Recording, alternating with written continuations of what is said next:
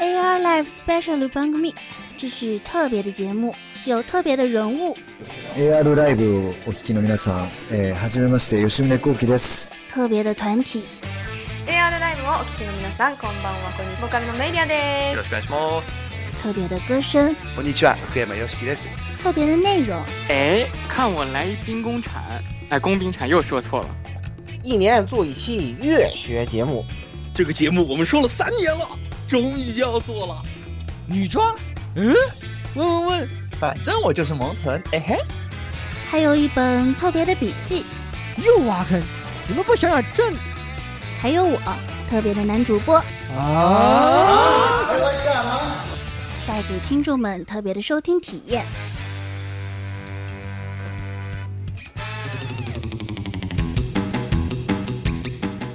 那在本期节目开始之前呢，有两个点呢要跟各位听众先单独说一下。这个第一呢，就是本次我们的节目啊，里面会涉及大量的剧情剧透，呃，所以如果你还没有打完，或者说你还没有云完呢，呃，建议你等你把这个该打的整个游戏全部结束之后，再来收听本次节目会比较方便印证。第二点呢，就是还是一个老生常谈的问题，就是我们所有的这个讨论都是基于我们个人的主观观点出发，呃，无论你同意呢还是不同意，这个仅只代表我们自身的一个讨论的观点。那大家如果喜欢呢，就点个赞；如果不喜欢呢，呃，也不要随意的去撕逼，好吧？就是说，如果你同意我们的观点，也不要对其他的这种，比如像 UP 主或者其他分析派呢，就把我们的观点作为例证。去声讨别人，这个大家的观点现在一切都只是在基于未来还未能最终知道到底是什么情况的时候做出的一些推演而已。啊、呃，也许过几年我们所有的观点都可能会被打脸。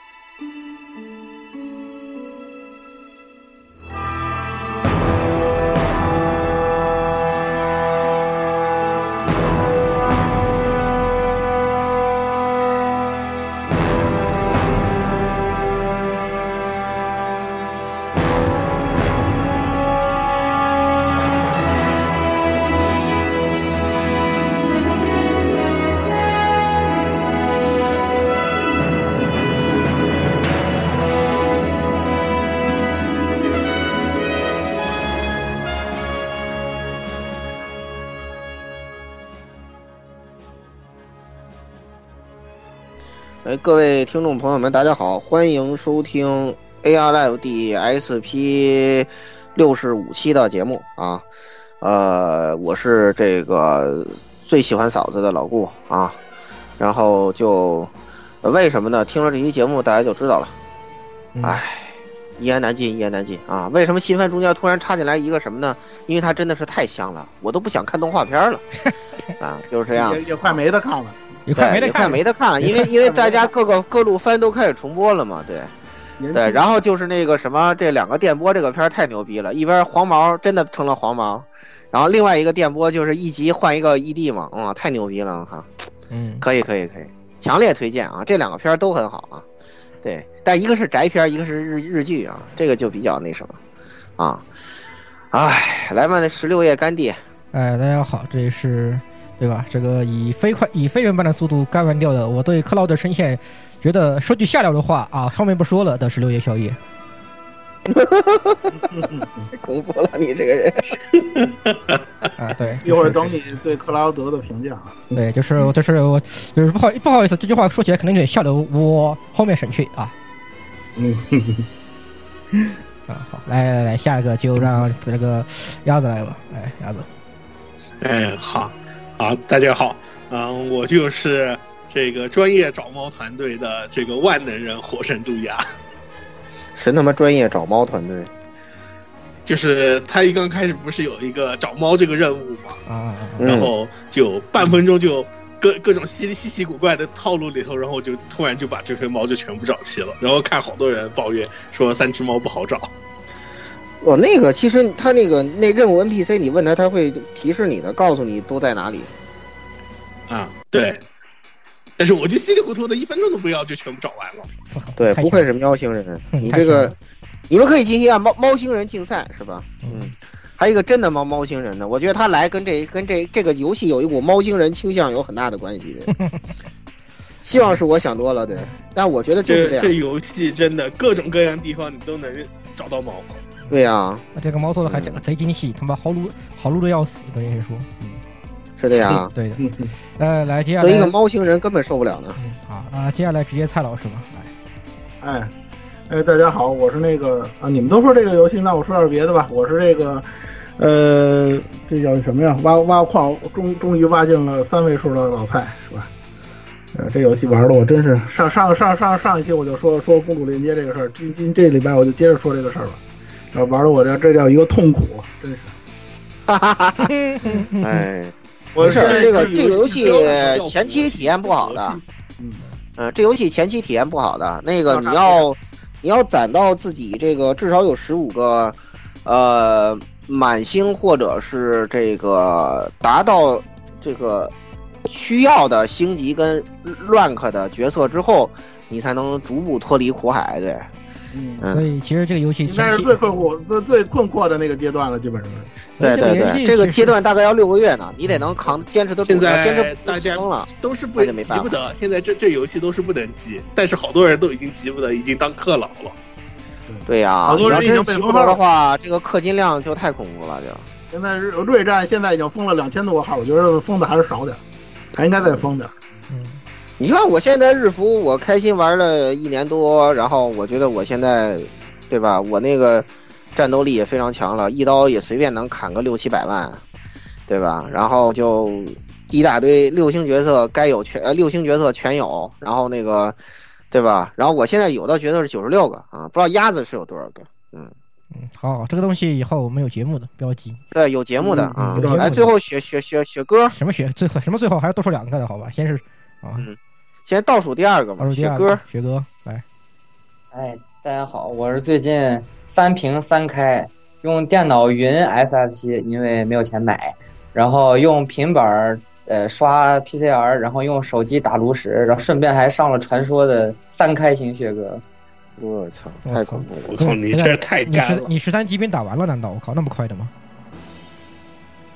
不，就是因为那个炉炉石新环境还是有点香的嘛，然后白送一白送一套卡，然后改吧改吧，感觉有上传说的机会，然后就先先上先去上传说，上完传说继续继续打十三级兵。哦，你要相信区区都打完了。不是我我我我为什么我跟你听说的不一样？不是说不是说这个版本只有 DH 牛牛逼吗？哎呦。对呀，白送的那白送的那套卡就是 DH 啊！哦，原来如此，好吧，我不是，好吧，我就导致我们这些几个环境没有玩的人回来还是可以正常的上。哦，好，好，好，我懂，我懂了，行，我懂了。好，那最后压轴的是我们这次 N 年 N 久很久很久没有出现年番年番年番年番欠了好多节目的，对，欠了好多节目的，挖了很多坑都没有填的大佬级人物来 Z 叔有请。呃，各位好久不见。那么这里是地法天下第一，我要当肌肉女王。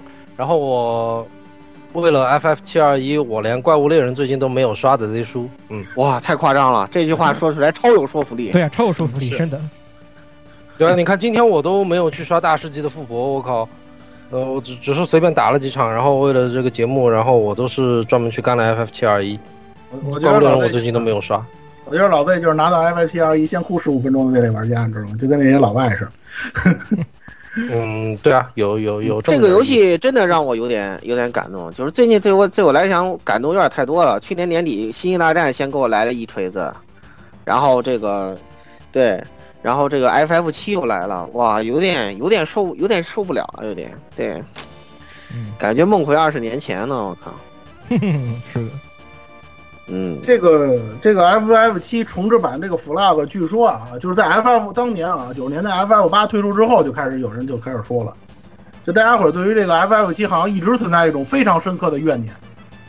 对，对，是这种感觉。但是我万万没想到，当年号称那些最怨念的人，在看到现在有希望之后，反而会一反常态，这个也是非常的微妙。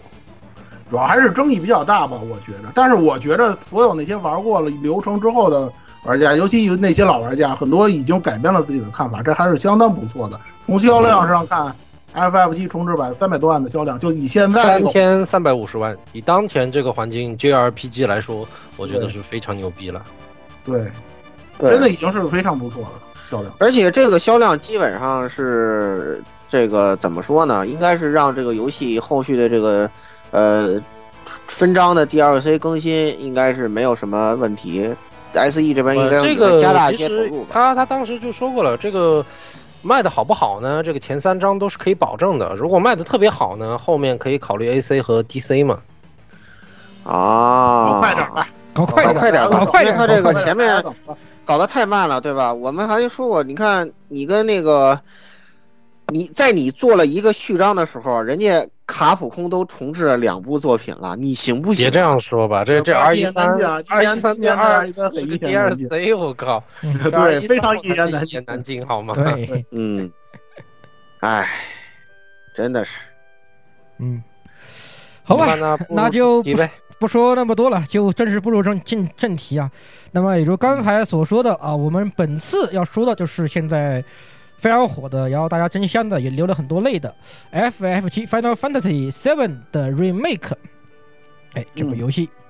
好，那么首先的话，哎，还是说，我们还是先简单的吹两波，从它的系统、画面各方面来说一说，对吧？哎。首先嗯画面吧，咱们还是从画面说起嘛。我觉得这个东西，来老蔡你就接接着说吧。嗯，其实呢，怎么说呢？应该我觉着啊，它的这个相对二十三年前的那个原作啊，是它这个画面上的进步，这个其实大家都是在心目当中已经是心里有数了。就当年那个二零一五年 E 三的时候，大家看到 FF 七那个只是 CG 啊，就看到那个画面的时候，所有的人欣喜若狂的那个。感动的那个场景，包括那个 E 三当时看整个那个会场上的那个欢腾那个画面，大家都知道，这个东西就是我们心目当中 FF 七它应该做成的这个样子。而且呢，在运用这个这个这个叫虚幻四引擎的这个方面啊，它还是展现的不错的。虽然说有一些槽点，比如说呃，限于这个目前 PS 四的技能，因为 PS 是先发的嘛，限于这个技能可能有一些东西等等表达。等等等等，嗯蔡老师，嗯，最终幻想不是这个 U 一四引擎吗？它是月光是虚幻四，的它改了。啥？呃，这这点我要这点我要跟你说一下，老魏，这是一个过程。它一开始用的是夜光，我知道你要说夜光这个事儿，他后来换掉了。这个我还真是特别查了一下。你是不是认为这个 FF 七重置版它用的是夜光引擎啊？是啊，这个和它还真这个不是虚幻引擎看起来，啊，这个我我你没想到吧？你是不是没想到，到？没想到，没想到。我跟你说啊，这是这个不光是 FF 七重置版，这个之前的《王国之心三》，这个我我那个节目当中也说过，它也是全都换掉了，就是从它这个阶段开始啊，从 PS 四我忘了是哪部是零式之后吧，就是那个推出的作品还是哪个作品开始，它就不再使用夜光引擎了，因为夜光引擎确实画面非常的精妙，或者说是画面非常的精致，但它有一个核心的弱点，就是它不能展现大场景，这是它的一个弱点，你知道吗？实际上怎么说呢？如果说在下一个时代 SE 它还要改的话呢，当然时间关系咱就不说那么多了。它能改的话倒还好，如果改不了的话，U E 四我个人觉着，不管是从它现在的画面的展现的给我们呈现的效果，包括它后面要移植给这个 Xbox 平台啊，要做到 PC 版啊，对于它的移植其实上帮助是很大的，因为大家知道 U E 四是呃 U E 四这个虚幻四是一个非常适合或者说便利的这个呃移植平台的这么一个引擎，所以说呢，其实画面上呢，我个人觉着呢，它是开了一个好头。可能有人觉得他啊这个画面上有一些问题啊，包括在读画面在这个读盘啊读取方面会有一些问题，但是我觉得这些东西呢，呃不是特别呃重要，或者说不应该算是一些小瑕疵吧，不是很特别影响它整体的这种呈现。好吧，画面就先这说这么多吧。嗯嗯，确实，很多人其实有有有有有所微言呢。其实主要还是在于有些贴图方面贴的让人觉得有些有些廉价，就是这种感觉。很多啊呃，我我提一个吧，就是它这一系列里头，毕竟受限于 PS 四的这个机能，它还是有些地方就是会还是会虚，就它还是做虚化，就是人物的帧数什么的还是会下降，贴图质量也会下降。对，读盘可能有一些这个尴尬的地方了，但是大家这个做的肯定是不理想的，对。大家这个不用担心，因为下一座肯定是出在 PS 五了，这个应该没有什么太大争议了。这个画，这个这个这个世代更新嘛，这个机能提升了之后，它肯定会有更好的画面呈现，这个大家应该不会不用做太多的担心。嗯，读盘我倒没有太大感觉，因为我上了 SSD，我感觉整个速度上还没有什么太大阻碍。唯一我觉得就是，你为什么坐个椅子也要黑个屏？这一点我 觉得有点有点有点有点诡异。哈，就篝火嘛，你看你做篝火，对，做篝火其实也这应该算，我觉得这应该算是日式 RPG 的这个传统异能了吧？就好像休息嘛，你睡觉的时候也是画面一黑，然后重新转一下，我觉得这个倒还好。还好，这是算是传还好，这种传统的体现方式吧，就是这个意思。对，它就是有些地方可能比较尴尬一点，一个就是切地图，我这个就这读一下，很明显就是卡顿一下。其实不是那种大的那种读盘，就是有可能时候有人觉得有些卡顿的地方，尤其有些玩家用的是。其实那是预加载，对，就是家仔，或者写入缓存。对，这是写入缓存，就是有点卡顿的感觉。还有就是我之前吐槽的，就是你从那个房间里头出去之后，突然一下一煞白的那么一种感觉。可能有点其实也是在于加载地图，对，都是这种情况，也是在于加载地图。这个是不是机能不足的问题？对，嗯。但是那个实际上是会给你造成，它看起来好像是那种人从这种光影变化，哎，光影变化一样，就好像从那个地底爬到地面那种感觉。但但其实它是一种预读盘的这种这种小操作，而且这个因为 F H 七二一这个这个做的特别明显。然后看着那个画面，有的人他可能对那种画面转变都会有点眼睛会有有有点刺激。我觉得是不是这个时候要打出一段？是那一段我直接看晕了。我说是不是应该打出一段警告？什么有癫痫的之类的东西，请要注意这个问题。对他他他确实有的时候他比较辣眼睛，真的。嗯，行。那接下来就是系统，其实系统主要说的还是战斗方面吧。我觉得这个东西它改的其实很平时的那块儿。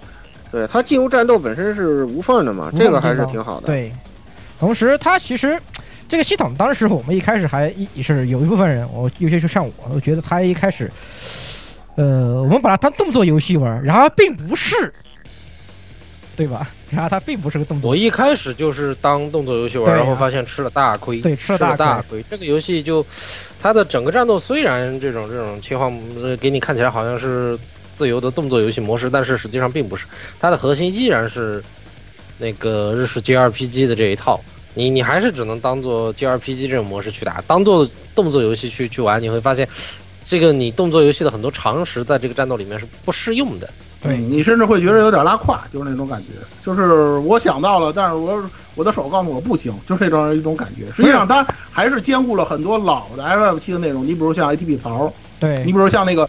熟悉怪物的弱点，根据怪物的弱点去打的，像这些东西它还是很好的保留下来。魔石系统也是这样，就是说参照那个战斗嘛。嗯，对对，所以它的核心依然是 GRPG 的那一套战斗模式。它不过是它，毕竟时代不同了。它现在你如果在做这种。双 RPG 的原来的那种半计时 RPG，其实其实我觉得可能反而反而你你才是真正吃力不讨好的事儿。转回现在来说呢，这个战斗系统总的来讲就习一开始我很不习惯，但习惯了之后，我觉得其实它还是有很大的乐趣在里面，包括你这个切换角色以及你各种战斗时候的这种技能技技技能选项，其实玩玩玩到深入，它这个战斗系统还是有很多东西可以挖掘的。对，然后它实际上就是找到了一个比较好的平衡点。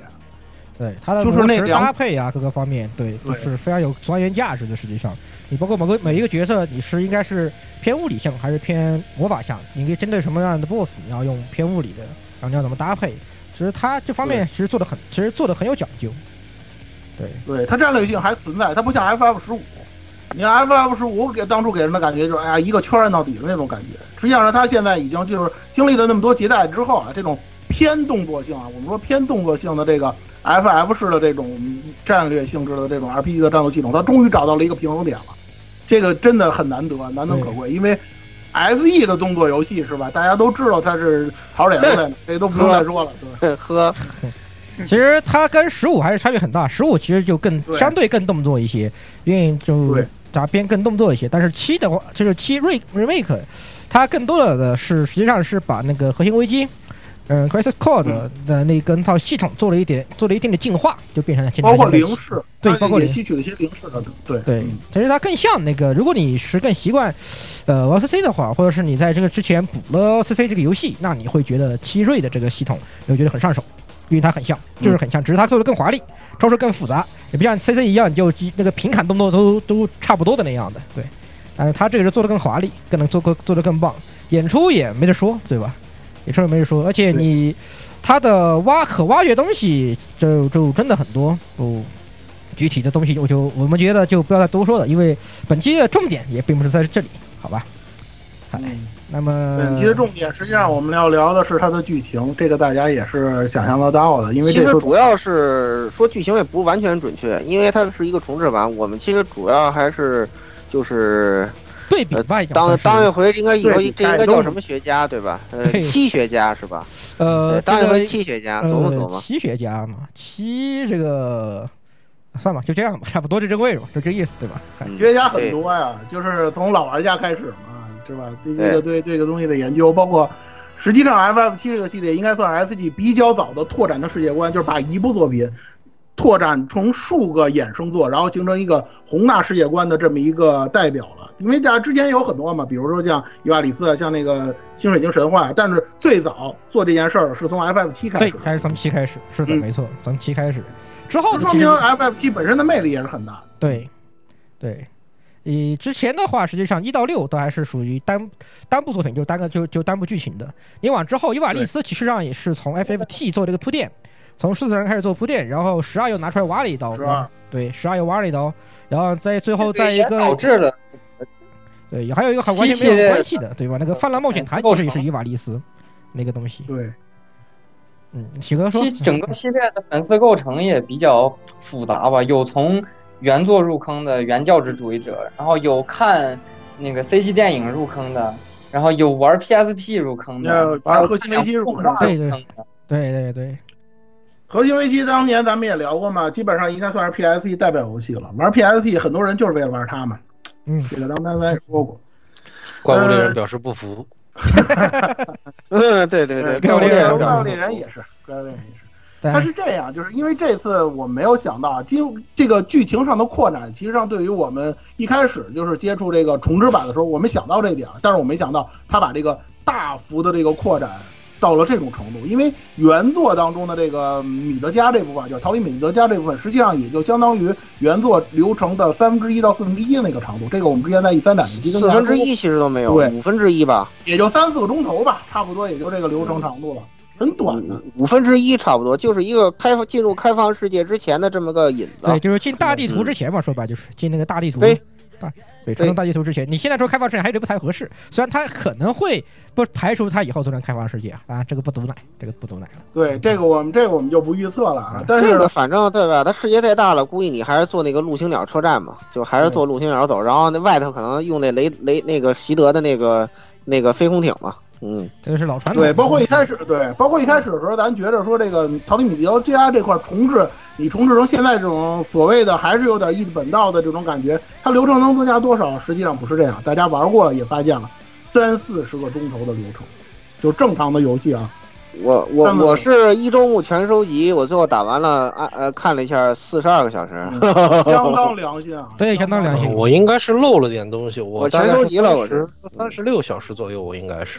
嗯，我全收集了，其实一周就所有的什么竞技场任务任务全做，呃，东西宝箱全拿了，然后那个就是哈的不算，哈的限定不算以以外，哈的限定以外的东西，呃，全做了，对，然后就差一个护持任务，我还暂时没有做。实际实际上，我们之前的担心已经完全化为乌有了，就是我们觉得可能这个流程太短，你能做出些什么东西啊？但是这次我们看到了非常非常的良心，流程方面，对，相当的完整，人物塑造啊，剧情的丰满啊，包括一些呃细节方面的补充啊，真的是让我们感觉到了史克威尔尼克斯这次真的是下了功夫，真的是没有没没白骗那么多钱，良心偶尔还是会痛一下的。对对得起玩家当年的期待，对得起玩家当年那个欢呼，你知道吗？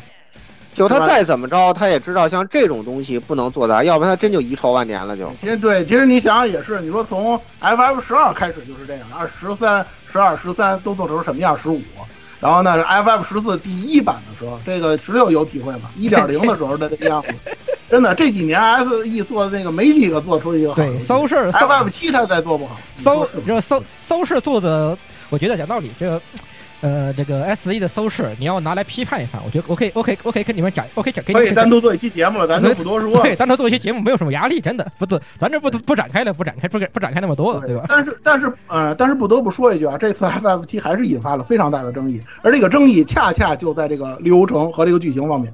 嗯嗯，这就是咱们今天要说的最重要的，就是篇幅最大、最为重点的这么一个内容，就是 FF 七的重置版相对于原版，它到底扩充了些什么内容？对，呃，实际上正对，实际上这个说到这个问题啊，就是 FF 七重置版呢，它相对于原版呢的流程，就是主线的流程的这个框架呢，变化并不是很大，它主要是在流程里头增加了很多细节，但是这些细节引起了这个玩家的争议是非常多的。这次呢，我们就按照这个角色，因为它这个这次突出的，实际上流程就不用说了，角色是它更为突出的一个部分。所以这次我们的对比或者说重启这个重置版的这个呃角色的这个变化呢，我们就按照这个角色来区分。实际上这个角色呢，咱们在 FF 七里面呢，这个米德加部分的角色还是很多的。我们大致把它分为两类。接下来呢，我跟大家分享的这部分呢，实际上是并不涉及到 FF 七重置版最为核心的那个内容，那个部分呢，呃，主要的一些角色。至于说我们所说那个涉及核心改动最大的到底是什么，这个等我跟大家分享完了之后，把这个时间交给老顾，交给石榴，交给交给交给交给交给 Z 叔，好吧？我就先来跟大家说一些不太重要的角色。实际上不太重要的角色里头，很多都是人气角色。最开始要跟大家分享的就是蒂法跟克劳德这两个人，实际上就是 真的是 FF 七。嗯，尤其是他的衍生作之后啊，这个人气飙升的这个这个代表了，尤其蒂法这个，呃，关于蒂法这方面呢，我是想说跟大家说这样一些内容，就是在这个原作 FF 七当中啊，就是蒂法与克劳德的互动，其实在米德加时期是并不是特别多的，两个人见面很早，这个大家玩重置版也好，到原版也好都知道，但是实际上他在这个米德加的这个时期，他们两个人之间多有一些，但是很少。蒂法在原作当中真正发挥作用，实际上是在大概应该是在爱丽丝牺牲之后了。就是他呢引导克劳德逐渐恢复自我，抛弃到原来的那个所谓的那个扎克斯也好啊，或者说是他这个魔谎对他造成影响的那个部分也好，就这个部分他抛弃了这个，实际上就跟其实就跟天井极北差不多，一个女主角死了，第二个女主角接盘，就那么个意思。你说他接盘也可以啊，但是那部分比较多。嗯但是呢，在这个米德加这部分其实并不多。呃，而且呢，蒂法跟克劳德根据这个设定来讲呢，他实际上是一种性格比较内敛的人，这个大家也都知道嘛，呃，不用再多再多解释了。这而且呢，呃，原作呢大家也知道，它没有语音，台词呢又非常少。以前我们老说这种老式的 RPG 啊，特别洗练，说台词特别洗练、特别简练，指代的就是 FF 原版的那种风格。所以呢，他们两个人之间的剧情其实并不是特别多。但是你放在现在的重置版，你要扩展剧情，你要丰富人物，你还是全语音，那你不可能再像原作那么做了。所以呢，重置版呢就增加了很大量的蒂法与克劳德在这个七号大街相关的这个内容，因为两个人主要的剧情都是在这里展开的嘛。比如呢，增加了一些对话，增加了一些细节的描写，这都是属于情理之中的事情。关于改动呢，除了这个内容方面的增加之外，它有一个方向上的改动。这里呢，我举一个那个克劳德的例子，就是大家知道啊，他是受雇于，就是经过地法介绍，受雇于雪崩组织，然后给他们干活的，然后干活拿钱嘛。呃，关于这个钱的这个问题呢，实际上原版、新版都有啊，就是克劳德管那个、那个、那个谁管那个地法管那个谁要钱，然后呢，他开始的时候因为各种原因没给。这段剧情呢，在原版里头呢，克劳德相关的这个剧情当中有一个选项特别明显，我认为可以跟大家分享一下，就是克劳德当时有一个选项是什么台词呢？如果汉玩过汉化版的话，大家都知道他说的是“亏你说得出口”。这个选项说句实话，如果对于现在以咱们现在的玩家的角度来讲，你去看那个选项，你会觉得，哎呀，克劳德这个人说这种话，那绝对注定孤独一生了，是吧？就是那种特别钢铁直男似的那种选项。就像那种选项，实际上在原作里头，这个部分是相当多的，包括蒂法跟克劳德对话的时候，有些台词给大家的感觉也是很不客气的。就像这种对话、这种对白、这种剧情，在新作当中，我个人的感觉啊，呃，呃，经过我就是由我的看呢，就是几乎已经不复存在了。而在新版当中呢，地法实际上重置版当中是更加主动的、更加热情的，对这个克劳德照顾无微不至的那么一种感觉。就是很多玩家可能玩了新版之后都觉得啊，地法都有点倒贴那个样子，就是那种感觉。这种他也不算倒贴嘛，其实对，他俩本来青梅竹马嘛，这个事情对，嗯，实际上就是这个青梅竹马，就是你在原作当中他们两个人有青梅竹马设定，但是呢，你玩的时候你可能感觉感觉不出来，但是你玩到重置版的时候，实际上两个人就更像是大家平常人眼中的这个青梅竹马的这种形象，这是他最大的一个变化。实际上就是说白了更亲民了，就这样一种感觉。尤其是地法，它增加了内容，你比如像我印象特别深吧，就是一开始还加了段回忆杀。就是他小的时候，那个克劳德好像是第一人称视角嘛，然后那个地小时候的地法跑过来的那段剧情，这些东西实际上我们大家都知道，如果是先入坑从赛琳之子看的那个电影先入坑的玩家，应该知道他肯定在某些方面参考了赛琳之子那个阶段的地法的那种性格特质，把那些特特质移植到了重置版里头。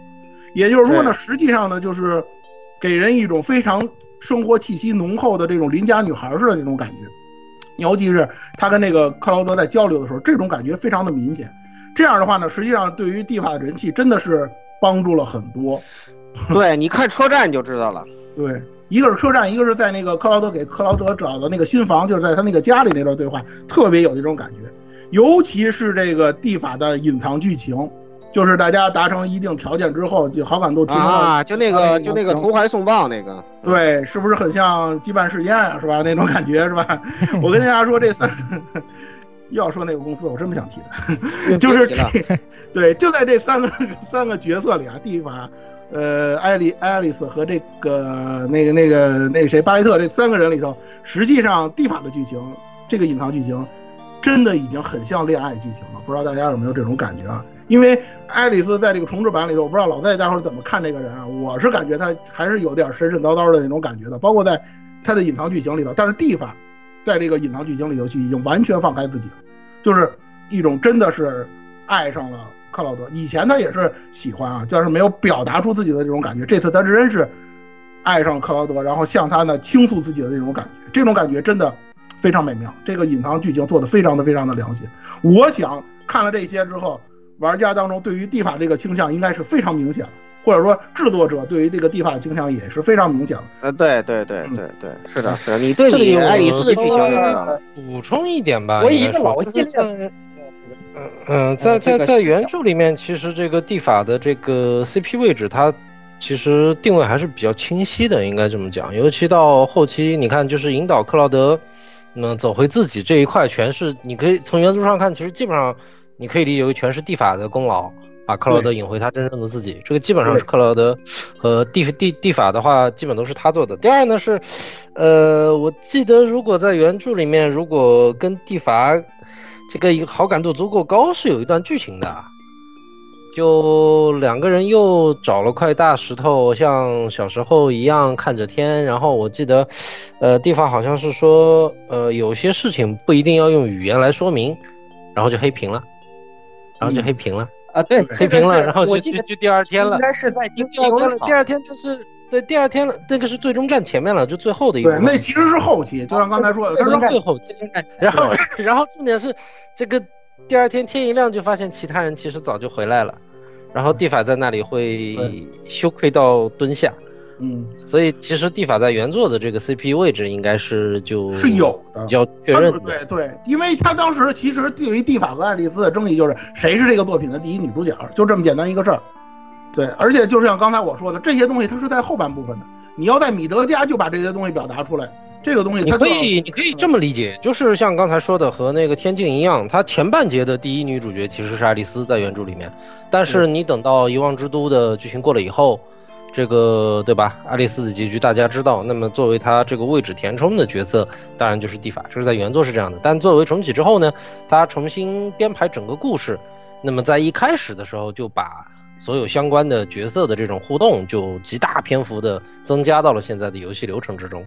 所以你从一开始你就能够跟两个角色，不管是互动啊，或者是其他的这种我我应该这么理解吧，就是说他在抛弃了原来那种所谓前面第一女主爱丽丝，后面第一女主蒂法这种说法，他一开始就把所有人的这个戏份就给他加足了，应该这么讲。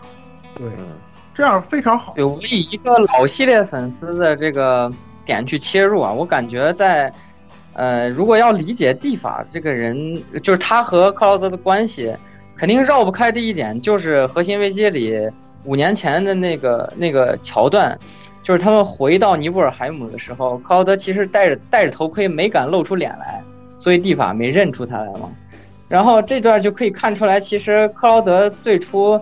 呃，就没有经历后面这些破事儿的时候，他的这个思路就是一个出门闯荡的小镇青年，回家的时候还没什么建树，不敢不敢那个扬着自己那张脸看女神的那种感觉。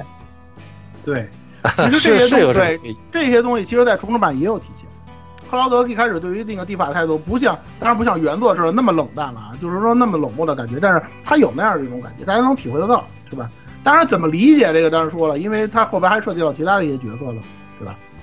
嗯，说到这个克劳德呢，我就接着往下说了啊，因为怎么说呢？我说我虽然是把他呢，就是说当做这个跟这个地方绑定在一起，认为是他不涉及这个重置版改动最核心的问题，但是呢，很多人认为克劳德实际上在这方面也是有这个嫌疑的。但是我个人认为呢，他们对于这种想法呢，还是存在一定的偏差，可能是他们对于原作的印象不是特别深了。就是我也是经常说的一个例子嘛，就是那个克劳德从教堂往下掉那个部分，就是他 在教堂遇见那个爱丽丝那个部分，那个部分实际上不是穿越。这个我跟大家说一下，这个剧情不是穿越的剧情，因为原作是有这段对白的，只不过呢，重置版的把克劳德的这个出文字是吧？对，不知道谁说的。他是不知道谁说的，有人可能当时玩的时候就理解成是爱丽丝说的，或者是谁说的了。这次重置版实际上只等于给你明确出来了，就是克劳德的影子描绘出来之后跟克劳德本体对话。大家也知道克劳德当时的那种状态是一种什么样的状态，他产生那样的那种想法或者说那种思路也是符合剧情逻辑的，这是这样的一个东西。嗯，另外呢，就是重置版的结局 CG 里头，大家玩了通了之后也看到了。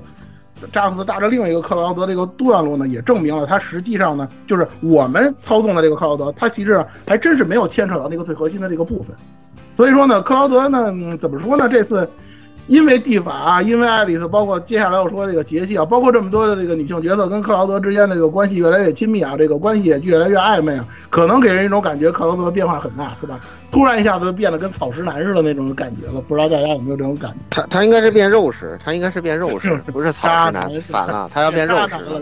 也不还，但也还好，但是他还是属于那种还好。就是偏，还是偏小受，偏被动，对吧？你看那几个投怀送抱，那个往上往上一凑，然后你你不觉得？然后你不觉得他有点离恩化了吗？这个克劳德，哎，还好，没离恩那么没不像离恩那么没到那种程度，但是有点向那个方向发展的趋势啊。说好说好比那个对，哎呀，就是那个我我原作比对，提到这个我就那啥，他不是会科的，对，说到这个我就不张嘴就是那个那个。那 first class 那那些玩意儿呢？对，说到这里，我就想说一句啊，就是我跟您讲，这这这种东西，说真的，对于 SE 这种老牌公司来讲，做这种东西简直就跟玩儿一样。他不做，驾轻就熟，驾轻就熟。他不做，不是他不会做，这点我一定要对某些粉丝说解释一下。SE 不是不会做这种东西，当年 FF 十的这个爱情，大家可能也体会到，人家做的做的好极了，做的好极了，对。人家不是不做这个东西，人家只要一出手，我跟你说，其他就弱爆了，靠边站吧，真的。克劳德还是真的还是做的相当不错的，虽然说他可能还是那种木头啊，给人感觉很那个什么的那种感觉，但是这次的整体的表现真的是非常出色。呃，克劳德跟蒂法呢，咱就先说这么多，然后我接下来要跟大家分享的就是其他一些角色，这里就简单结说了。首先是雪崩，雪崩呢，在这个魔方楼。破坏的这个世界当中的演出，以及与克劳德、蒂法等些这些人的交流啊，实际上也增加了大量的情节，尤其是他们在这个七号街相关的一些分支剧情、分支事件，大家可能也感受到了。哎，这个里头呢，除了巴雷特之外呢，描写的最细致的角色那就是杰西了。我想大家玩过重置版，应该没有什么太大的争议。尤其是刚才说到的跟那个克劳德暧昧的这个部分呀，都给人一种感觉，他好像能上位成第三女主的这么一种感觉了，都是这个样子了已经。当然了，最后还是遵循了这个原作的这个剧情啊，这这这一点稍微相对来讲比较遗憾吧。但是，也没有办法，因为我觉得呢，相对来讲，雪崩的这个人物角色，他们虽然说也有一定的扩充，但是呢，对比起主要人物来讲，还是来讲是比较次要的那些部分的。在这个米德加这个部分，实际上他们的表现呢，已经达到了可能是玩家预期的这种效果，或者说是这个制作和这种表达的这种效果能达到的这个目的，我觉得这样就已经可以了。巴雷特单说，因为他是主角嘛，而七号大街，嗯，而七号大街这边是挖了坑了。我跟你讲，蔡老师，因为那个杰西这块剧情啊，我看了一下，他不是提到了，就是说，啊，他这边的是那个。他自己本身是一个，就是属于是中产嘛，就是中中产子女跟着闹革命的这么一个角色形象嘛，对吧？他本身不是下层民众，然后呢，他是因为有些原因，就是他爸那个事情，所以他才这个放弃了演艺生涯。但是他的那个家里头，不是留了好多那个这个将来梦想向演艺方向前进的人嘛？这一块应该是留了伏笔的，我估计后面会回收。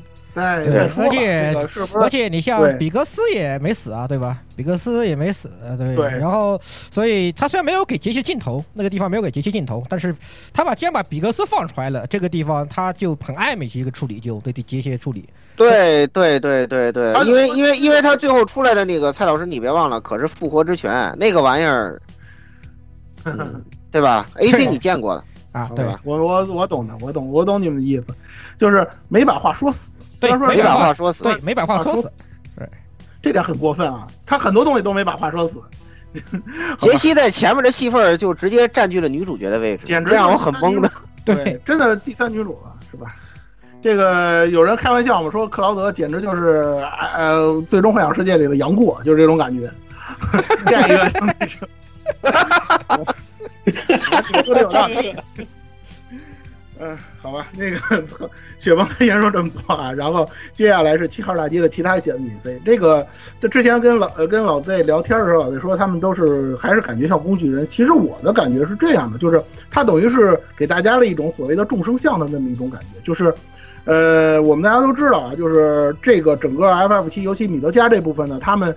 一直是在这个听这个所谓的这个巴雷特的这个宣传嘛，尤其这个巴雷特在这个重置版里给人一种感觉就有点跟邪教头子似的，成天给部下给这些人洗脑的这种样子，总是说啊神罗是坏的，然后那个魔谎呢是这个攫取资源，那个要要大家要完蛋的，所以我们要反抗的这种感觉。但是呢，实际上他们对于神罗、对于魔皇都市的这个态度啊，本身实际上是有一定的争议，或者说是有一些矛盾点的，因为。大家都知道，是呃，这个是这神罗劫取这个魔皇能源的这个事情呢，本身确实是存在。但是呢，它不光是说说说让这个地球，或不不能说地球啊，就是 F F 七这个星球呢，呃，逐渐走向灭亡的这种感觉，这个是一方面。但是呢，实际上呢，也是带给了这个七号大街居民的那个资更好的一个生存的这样一个资源。实际上呢，就是这两个方面嘛，一个是生存，一个是这个地球灭亡，星球灭亡。这两个点给这个造成的这个贫民窟的这些人的这个 非常矛盾的一种理念的这种冲突，实际上在这个分支剧情，尤其是七号大街这个剧情里头表达的还是非常淋漓尽致的。这个是我认为这些 NPC 当中所展现的，或者说他描绘的这个东西当中最值得称道的一点，就是说实际上他的这个把这个世界观描绘的更加丰富了，而且他的这个呃 NPC 的这种感觉也是非常。活灵活现了，你包括在这个分支事件当中，很多事件把那些几个角色呀，呃，像那个哪儿的那个那叫什么刘的那个那那那个那个那个那个那塔里头那些人啊，包括那个给那个那谁做指按摩的那那那大姐啊，他们描绘的都是非常精到的。所以呢，我觉着呢，这方面啊，尤其这些东西，虽然它不牵扯到最核心最核心的问题，但是他们给玩家的这种感受或者说这种体验还是非常非常好的，也是他。整个 FF 七重置版良心的这个方面，但是呢，这些东西相对来讲还是不太涉及这次改动最核心的这个问题。那最核心的问题究竟是什么？就交给老顾，交给老 Z，交给十六，交给雪哥，好吧？嗯。呃，那么就我先来开个头吧。这个说的不好，就你们补充。首先要说的呢，这个这次最大最大的这个变化。除了剧情以外呢，实际上还是在于角色。其实刚才这个蔡老师说了那么多，呃，主要也是针对于这个角色的补充、角色的变化以及这个角色的这个演绎方面带给玩家的这种感受上。那么这次真正最大最大的变化呢，也是在于角色上。那么首当其冲这个首先就是我们的这个爱丽丝。爱丽丝从一开始的登场到她随后的各种表现呢，呃，你如果是新玩家，可能你会觉得有些莫名其妙；如果是老玩家，那就觉得更是诧异莫名。因为他这个整个流程看下来，这个爱丽丝整个给人的感觉好像是他看过剧本一样。他这个从初见克劳德的自来熟，因为在原著里面，我特别说一下，这个关于选项也要提一下。刚才这个蔡老师说的，这个前期所谓的台词简练，为什么呢？呃，克劳德初遇爱丽丝的时候，在原著里啊，其实一开始是有选项的。呃，你可以是你其中一个选项是直接跟爱丽丝说没事，你走吧。然后爱丽丝就哦好的，然后然后就走了。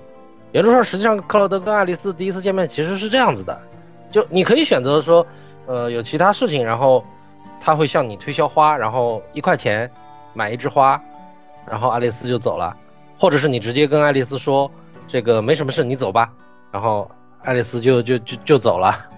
那么真正让这个在就一开始可能还没有人打出结局的时候呢？这个对于爱丽丝的初登场，很多人就有了非常大的这种惊诧，那她变得特别特别的自来熟，对，而且最主要的是，她一开始给克劳德送了那朵花，并且他一开始就说了这个花语的意思是重逢，这就让很多的玩家开始了无限延伸的整个联想，再加上他后面的各种表现，这个爱丽丝。就已经有了一种说法是，仿佛他是从未来穿越回来的这么一个说法，对吧？但是这一点呢，其实我们也有一些其他不同的看法。就对于他这个所谓穿越不穿越的问题，那这个由老顾这边来说一说你这边的那个之前的看法呗。你说爱丽丝是吧？对对对，爱丽丝的话，其实这一回的话，因为蔡老师跟 Z 叔一开始都跟我说他是看过剧本。然后我仔细看了一下啊，我说一下我个人的观点。我认为呢，爱丽丝呢，她不是看过剧本，而是呢，这是一个相当于拿呃 C C A C 的设定复写了原盖原作设定的这样一个改动。就是说呢，呃，但是他为了不跟原作特别矛盾呢，他打了一点小小的补丁，就是说这个星球里的古代种啊都是开挂的。原因呢，是因为他们能够跟这个星球的那个 Life Stream 沟通，而因为他们能够与行星的意志沟通，所以说他们有一定程度的他们能够看到命运的能力。对，所以说这个严格意义上说不是读了剧本，而且爱丽丝本人在本作之中，她选择不不信命，就是呃证据就是她十八章她自己说未来是一张白纸，这是他的原话。对，所以就是说呢，这个实际上是一个设定的更改，呃，你习惯就好了。就是他为什么老是这样一次，然后就这样子才显得自己特别说话老气横秋的这个样子，啊，这也没有办法。至少在设定上说，他是现在目前虽然非纯血，但是唯一的这个，呃，已知古代种嘛，是吧？当然，这个设定后面其实有可能会被吃书。我我个人意见啊，这个设定有可能会被吃书。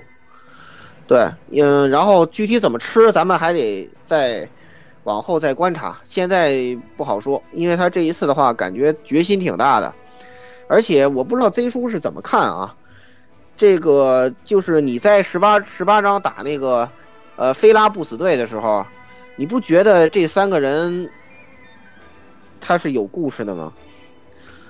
你说菲拉那三个化身吗？对。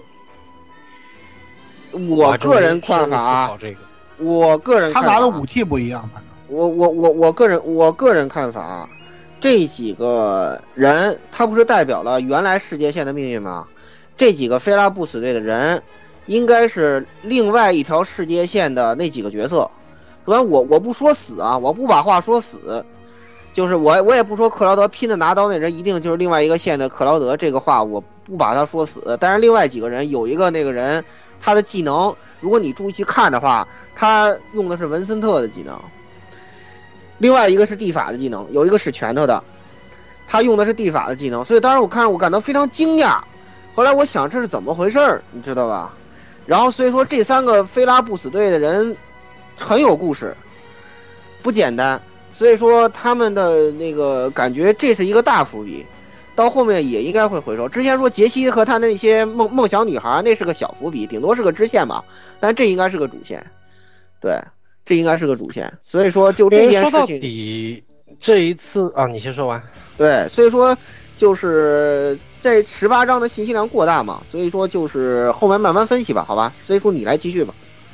哦，我刚才想说的是，其实就是相比原著而言，那最大的一个真正的改动，除了爱丽丝，其实也就是这个菲拉的这个角色的出现，而且在系统里面，它明确的告诉你们，他的职责是命运的守护者，还是守守护者，还是守望者？守护者吧。就说反正差不多，差不多一个意思，差不多。反正意思就是他们是观测这个世界的存在，然后一旦有人企图改变自己的命运，那么他们就会出手来阻止。就说他们的目的就是让世界按他们记好的这个方向去运转，但是呢，现在看来呢，就是说有几个角色是已经逐渐逃离他们的掌控了，这个就包括主角一行人，包括了萨菲罗斯。那么现在看来呢，而且他们也其实也进行过修正吧，感觉上就是就是他把那个巴把巴雷特给救修正修正，把巴雷特救活了，这个算是修算是修正的吧，那个也算是也算是个修好几次，这个不只是巴雷特那一次是比较明显的，对最明显的一次，但之前其实有好几次，你包括追逐战、公路追逐战啊，其他的时候，就当主角在这里要可能出现死亡的情况的时候，费拉把这个事情阻止了。然后巴雷特那个事情呢，是让这个赤红十三直接说出了这个宿命大于生死。所以这里其实我认为就产生了一个非常大的矛盾点。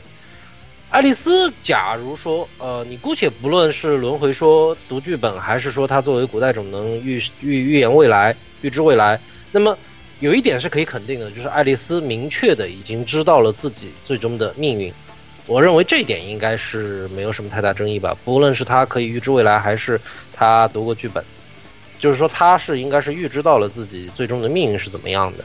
那么在这一点上，故事又跟你强调了这个宿命大于生死。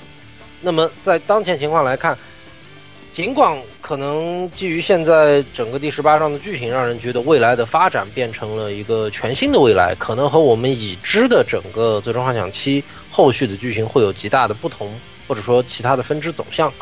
但是如果真的是命运大于生死的话，那么最终这个。逆天改命是否能成功，或者说它最终的走向会怎么样？我觉得可能我们还无法预料。但是呢，有一个呃，怎么说，应该是比较，嗯，这个我想想总结怎么个语言，就是说比较笃定的一点吧。就是虽然那个赤红十三说，呃，宿命大于生死，但是他们成功的已经击败了这个命运守护者菲拉。那么，是否是基于他们已经击败了菲拉的这一点上，才能让未来有更多的可能性呢？这是另一个问题。这也是我觉得 S 一在这次话不说死，呃，搞得最严重的一个点了。就未来他们的这个选择到底会怎么样？究竟是还会继续遵循菲拉原本既定好的路线，或者说他们观测好的路线，又或者是因为他们击败了菲拉而整个让世界线产生变动？我觉得这是才是真正最后。伏笔埋的最大的一个，嗯，我觉得赤红赤赤红十三说的那个那句台词，在他们穿过那扇门，开始跟菲拉战斗之后，赤红十三自己就已经把自己这个词的这句台词推翻了。因为第一个获取记那个未来景象碎片的是赤红十三嘛，看到了那个 A C 开头五百年后，对他看到了五百年 A C 开头他在那里跑的那个镜头。然后他，然后他说了一句话，说那个就是呃，我忘了是哪个角色问刚才那是什么。然后赤红十三说，是我们即将告别的景象。对。啊，那这个也就是说，某种意义上来讲，他们成功挑战菲拉，就已经是打破了某种宿命论了，可以这么说。对，是有这个可能，但是。嗯，这个接下来可以，其实又提到萨菲罗斯这一块，因为萨萨那萨菲罗斯又提到东西，有点奇怪的东西在里面，就是，对吧？萨菲罗斯这一块，这里我又要重复蔡老师的部分，说一说这个最强工具人克劳德。这个贵为第一主角，但是实际上克劳德从一开始到最终很多的选择，他其实是被动的。尤其是在于这个萨菲罗斯的和爱丽丝两个人角色对他的反应上来说，就爱丽丝明白克劳德非常重要，萨菲罗斯也在各种方面都想努力借助克劳德的力量，他不想消失，对吧？按他的说法就是不想消失，但是要借助克劳德的力量作为关键，但克劳德自己是从头到尾处于懵逼状态中。我你你你们都是口口声声，好像我很重要的样子，但是我到现在我连自己一点自主选择权好像也没有出现过啊。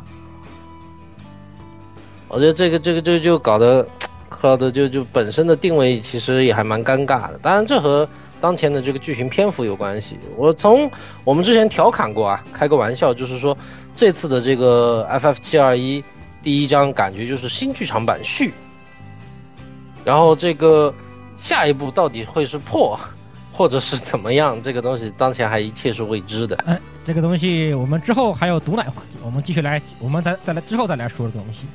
还是先说说回萨菲罗斯和杰诺瓦，他这两个角这这两个角色，就是尤其是萨菲罗斯吧。萨菲罗斯他在这一块里面有些什么变化？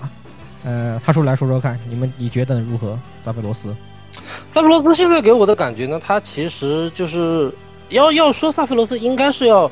联系杰诺瓦来说，就是说，呃，杰诺瓦的这个，呃，对于星球的影响力和对剧情的地位，我觉得可能是比原著说的更为拔高一些。就是说，这次可能一开始就已经把这个星球意志的抵抗对象是杰诺瓦这个东西，可能就把它明确的定义出来了。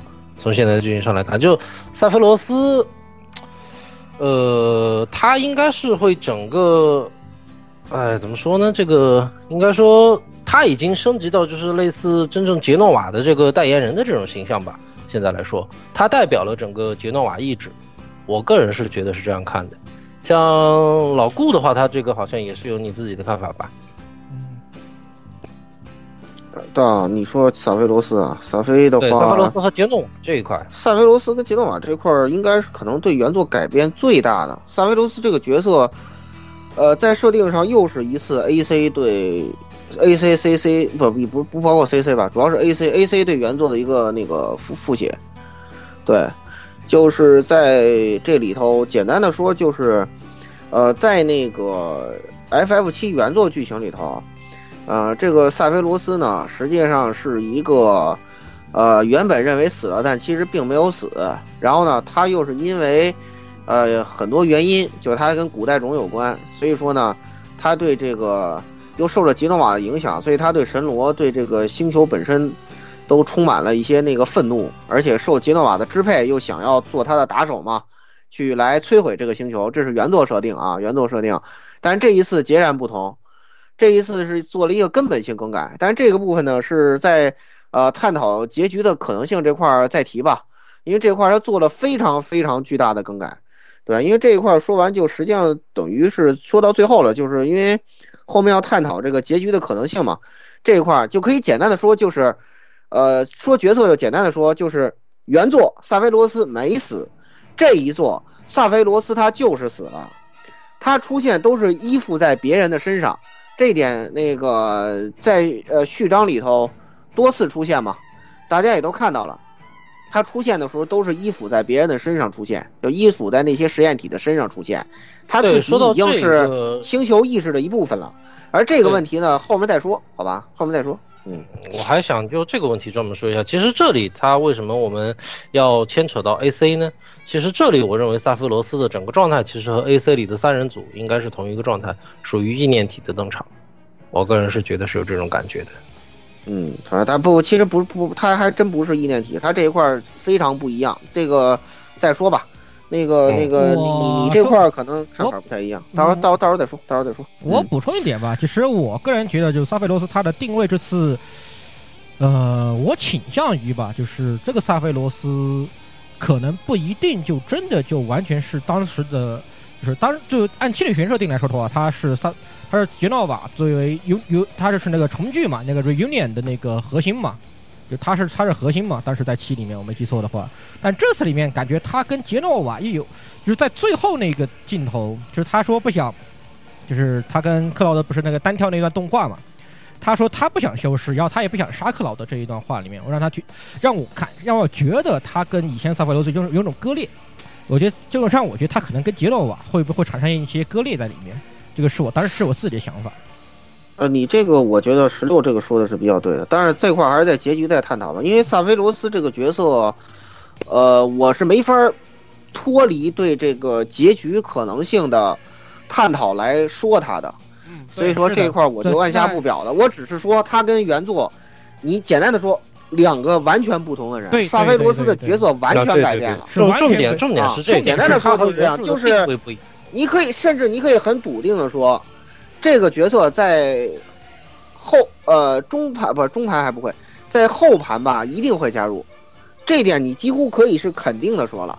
就是我玩完之后，我基本已经确信了这一点，这个角色他一定会加入，因为他的设定完全改变了。对，这个这个可能他可能是这个游戏最大的看点之一吧。其实反而那些其他有些什么老冤念会不会回收这块，反而不是，反而不是大看点了。对这一块就是一个角色调整。嗯，那你说到这个，可能我们就得进入接下来就是后续发展的问题，因为这东西我们要联系着这个。对，这个这个没法没法脱开这块说，对对对，没法脱开这块说。好，那所以我们接下来进入这个下一个环节。哎，毒奶哇，对，惯例的毒奶和猜测环节，对，这个这事儿，这个咱其实咱们以前也做过，对吧？就是从对从那个轨迹，然后包括那个那个传送之物，对吧？等传送之物虚伪假面的时候，咱们也做过这事儿，咱们做也做过这样这样的。接受害者。对，我们也做过，我们也做过这样的事儿啊。那么我们这一次就从。就以七来进行我们的一次毒奶，我们来看看未来，我们探讨一下未来的可能性会是怎么样的。嗯，对对，这些所谓毒奶环节呢，就是说我们是基于当前的情况，天马行空的做一些预测，当然是基于现有的资料，它可能会和最终未来是什么样子，可能会有非常大的差异，也可能最终到时候和我们说的完全都不一样。所以这个东西呢，大家不要太过于当做什么官方资料或者之类的去看。对，这个只是基于我们个人的这个 YY，你就可以说说是 YY。提供一种，我们说的好听点叫提供一种啊，你们的 YY 思路；说难听点就是在毒奶。哎，以后肯定，以后这咱们这节目肯定不是这么一期对吧？这这这这要拖好几步呢。咱们以后打脸的时候有的是，对不对？哎，以后肯定还有惯例的打脸环节，你们不要忘了。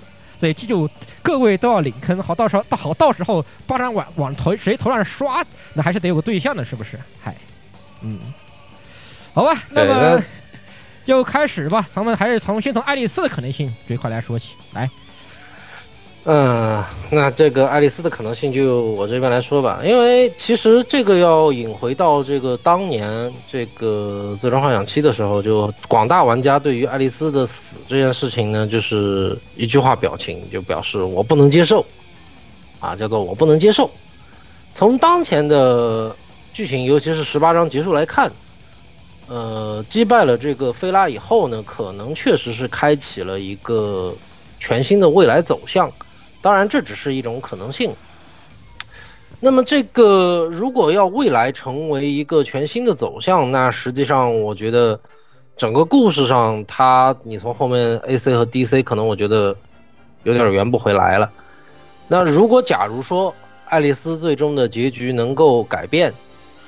那么是否会表明本作的整个世界线和原著会产生一个极大的变动呢？然后导致整个后面你从第二章开始，整个大盘的走向出现了巨大的转向，就像之前开玩笑说的这个新剧场版续嘛，你到破的时候是不是就跟跟原原本的这个这个走向就就完全不一样了呢？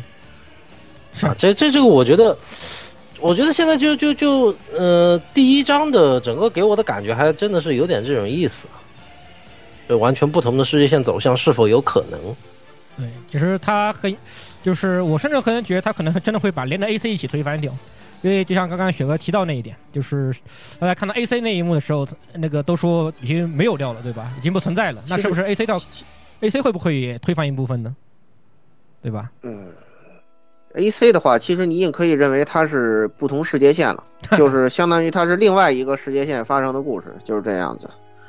对，因为因为这一次在设定上做了一个根本性变更，这个这一块那个你们应该都注意到了。但是到说结局的可能性那块儿再聊吧，好吧？因为这其实是最关键的，嗯叫做他改变了一切。对这块儿不说的话，其实好多东西都没法延伸。但是说了等于就把最后再说了，这个东西还是我先忍一忍，我先烧一烧。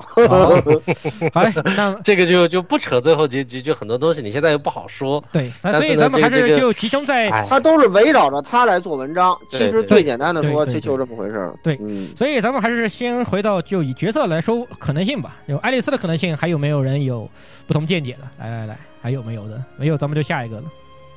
爱爱丽丝的事儿还是放在结，因为他俩，哎呀，就就都都得都得合在一块儿说，其实就是这么回事儿。对他就是之所以他为什么开天眼这事儿，刚才我也说过了，就是他其实也不是读过剧本，只是因为设定上的变更，对对住古代种设定有变更，所以说就，呃，他后面会做什么呢？咱们继续观察，因为在你如果扶嫂子的话，嫂子会会跟你说一段特别琼瑶、特别韩剧的台词，就是那个你不要喜欢上我，如果喜欢上我也是你的错觉。我他妈绝了！真他妈绝啊，了！对这样这个台词呢，这个台词也太琼瑶了吧！我靠，我真的遭不住了，不是不是我真的。其实，其实如果结合你的那个猜想，就是说他是这个预知未来的感觉啊，我觉得这里可能是在那个时候，因为那个时候实际上我们还没有击败菲拉嘛，所以在那个时候，爱丽丝认识到的自己的末路，或者说认识自己最后的结局。假如克劳德喜欢上他，那么，对吧？这个就就变成他已经看到了自己未来的结局，所以让克劳德不要喜欢上他。但是这一点可能会随着这个菲拉被击败以后呢，变成另一个不同的走向。对，当然，这个对其实当然也可以说的更简单一点，就是给我往简单方案想，就是他就是爱丽丝是非常明白，就是他的克劳德记里面混了扎克斯，所以他所以他这句话的意思是，你如果这这个你喜欢上我是错觉，那是因为你混了扎克斯的记忆，你可以你可以也可以从这个角度来理解这个这个哎，对这个这个东西没有错，对对对对对，这这个也是，这个也是。对，就是，但原版，但是我觉得原版机械里面，爱丽丝应该这个时候这个时间点应该还不知道这个事儿吧？理论上来说，应该还不知道这个事儿才对。原版里面，爱丽丝反应过来这个事情大概是个什么样子的时候，已经到金蝶游乐场那里。对，所以这一段也可能也是也也算是也算是一种佐证吧，就是爱丽丝已经看已经看穿了，已经这个人已经看穿了很多事情，对，有这个意思。嗯，好，那么爱丽丝说完了，那那就说嫂子说完了，那不那不是该说说说大哥了对吧？那扎克斯呢，对吧？这还是扎克斯最扎克后那一斯这个才是 对，那是我觉得那一幕太最大的牛逼。我那最后那一幕太太怎么太怎么太那个啥了，我觉得就是我只能说特别牛逼。这个直接就就直接就强行把这个旗就拔了，我靠！我只能说特别牛逼。对，然后直接相当于现在把这个 C C 的最后的那个结局就强行给你续命续下来了，嗯强强强行就续下来了。但是在这个结局上呢，他最后有一个镜头，就是飘过了一张雪崩的宣传纸，你会发现雪崩那个吉祥物的长相和克劳德这边长得是不一样的。嗯，长得是不一样的。这个是一个比较细微的差别，就那只狗嘛。但是这个差别代表的意义到底是什么呢？是否是证明扎克斯那边的世界线与当前克劳德他们所在的其实是另一个交互的时空？那如果是因为这边的击败了菲拉产生的变动，影响到了另一个交互时空之中的扎克斯，那么是否会有一种可能性是以后的扎克斯与我们当前的角色之间会能再产生交互呢？我觉得这是他未来的一个可能性。老哥怎么看？嗯，扎克斯这块儿感觉其实挺复杂的，对，因为有些东西我没，他演出这块演出的不太语语言不详吧。一开始那一段是核心危机最后那一幕，对，但是对，然后这个打完之后，他这个状况呢，现在也不太好说，就是按说在这个之后，他应该是那个什么嘛，他应该去找克劳德去嘛，克劳德不是也快不行了嘛？然后实际上，其实，在核心危机里头，他打完那段他也没跪，他是在后面为了救克劳德，所以他才跪了的。所以这个事儿呢，你也不要他本来那一段他也没跪，在核心危机他也没跪。我给你澄清一下啊，他不是死在那儿的，他不是死在那儿的。嗯，这个这这这一口奶奶成了最后大家给你看到了一个希望，不是你只是没有看完。对，呃，对，对，因为因为这一块儿是你要把那个什么结合起来看，就是他实际上那一段扎克斯的醉妻是演在 AC 里头的，就是那个他最后把克劳德给救活了，然后他为了掩护克劳德，克劳德当时已经失去意识了嘛，所以说他就因为躲不开，所以他就被那个什么了，然后最后他不是把武器给了那个什么吗破坏，剑给了克劳德。对对对，他把他把破坏剑给了克劳德，对。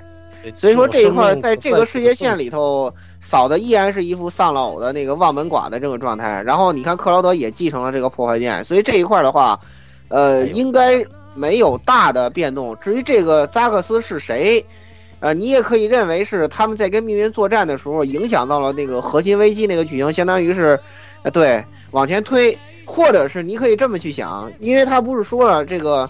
哎呀，这个好不容易回来一次，他不是这么说的嘛？所以说，有可能扎克斯这个存在跟萨菲罗斯那个情况是类似的，你可以这么去考虑啊，你可以这么去考虑。那以这个思路来想的话，A C 最后不是有爱丽丝跟扎克斯在教堂的门上那一段，就感觉好像他俩是从生命溪流里面飞出来这个对一个形象，对，就感觉好像跟这个比较类似。是是这样的，是这样的，是这样的。完了呀，完了呀！你们这个奶可奶的不轻啊！我靠。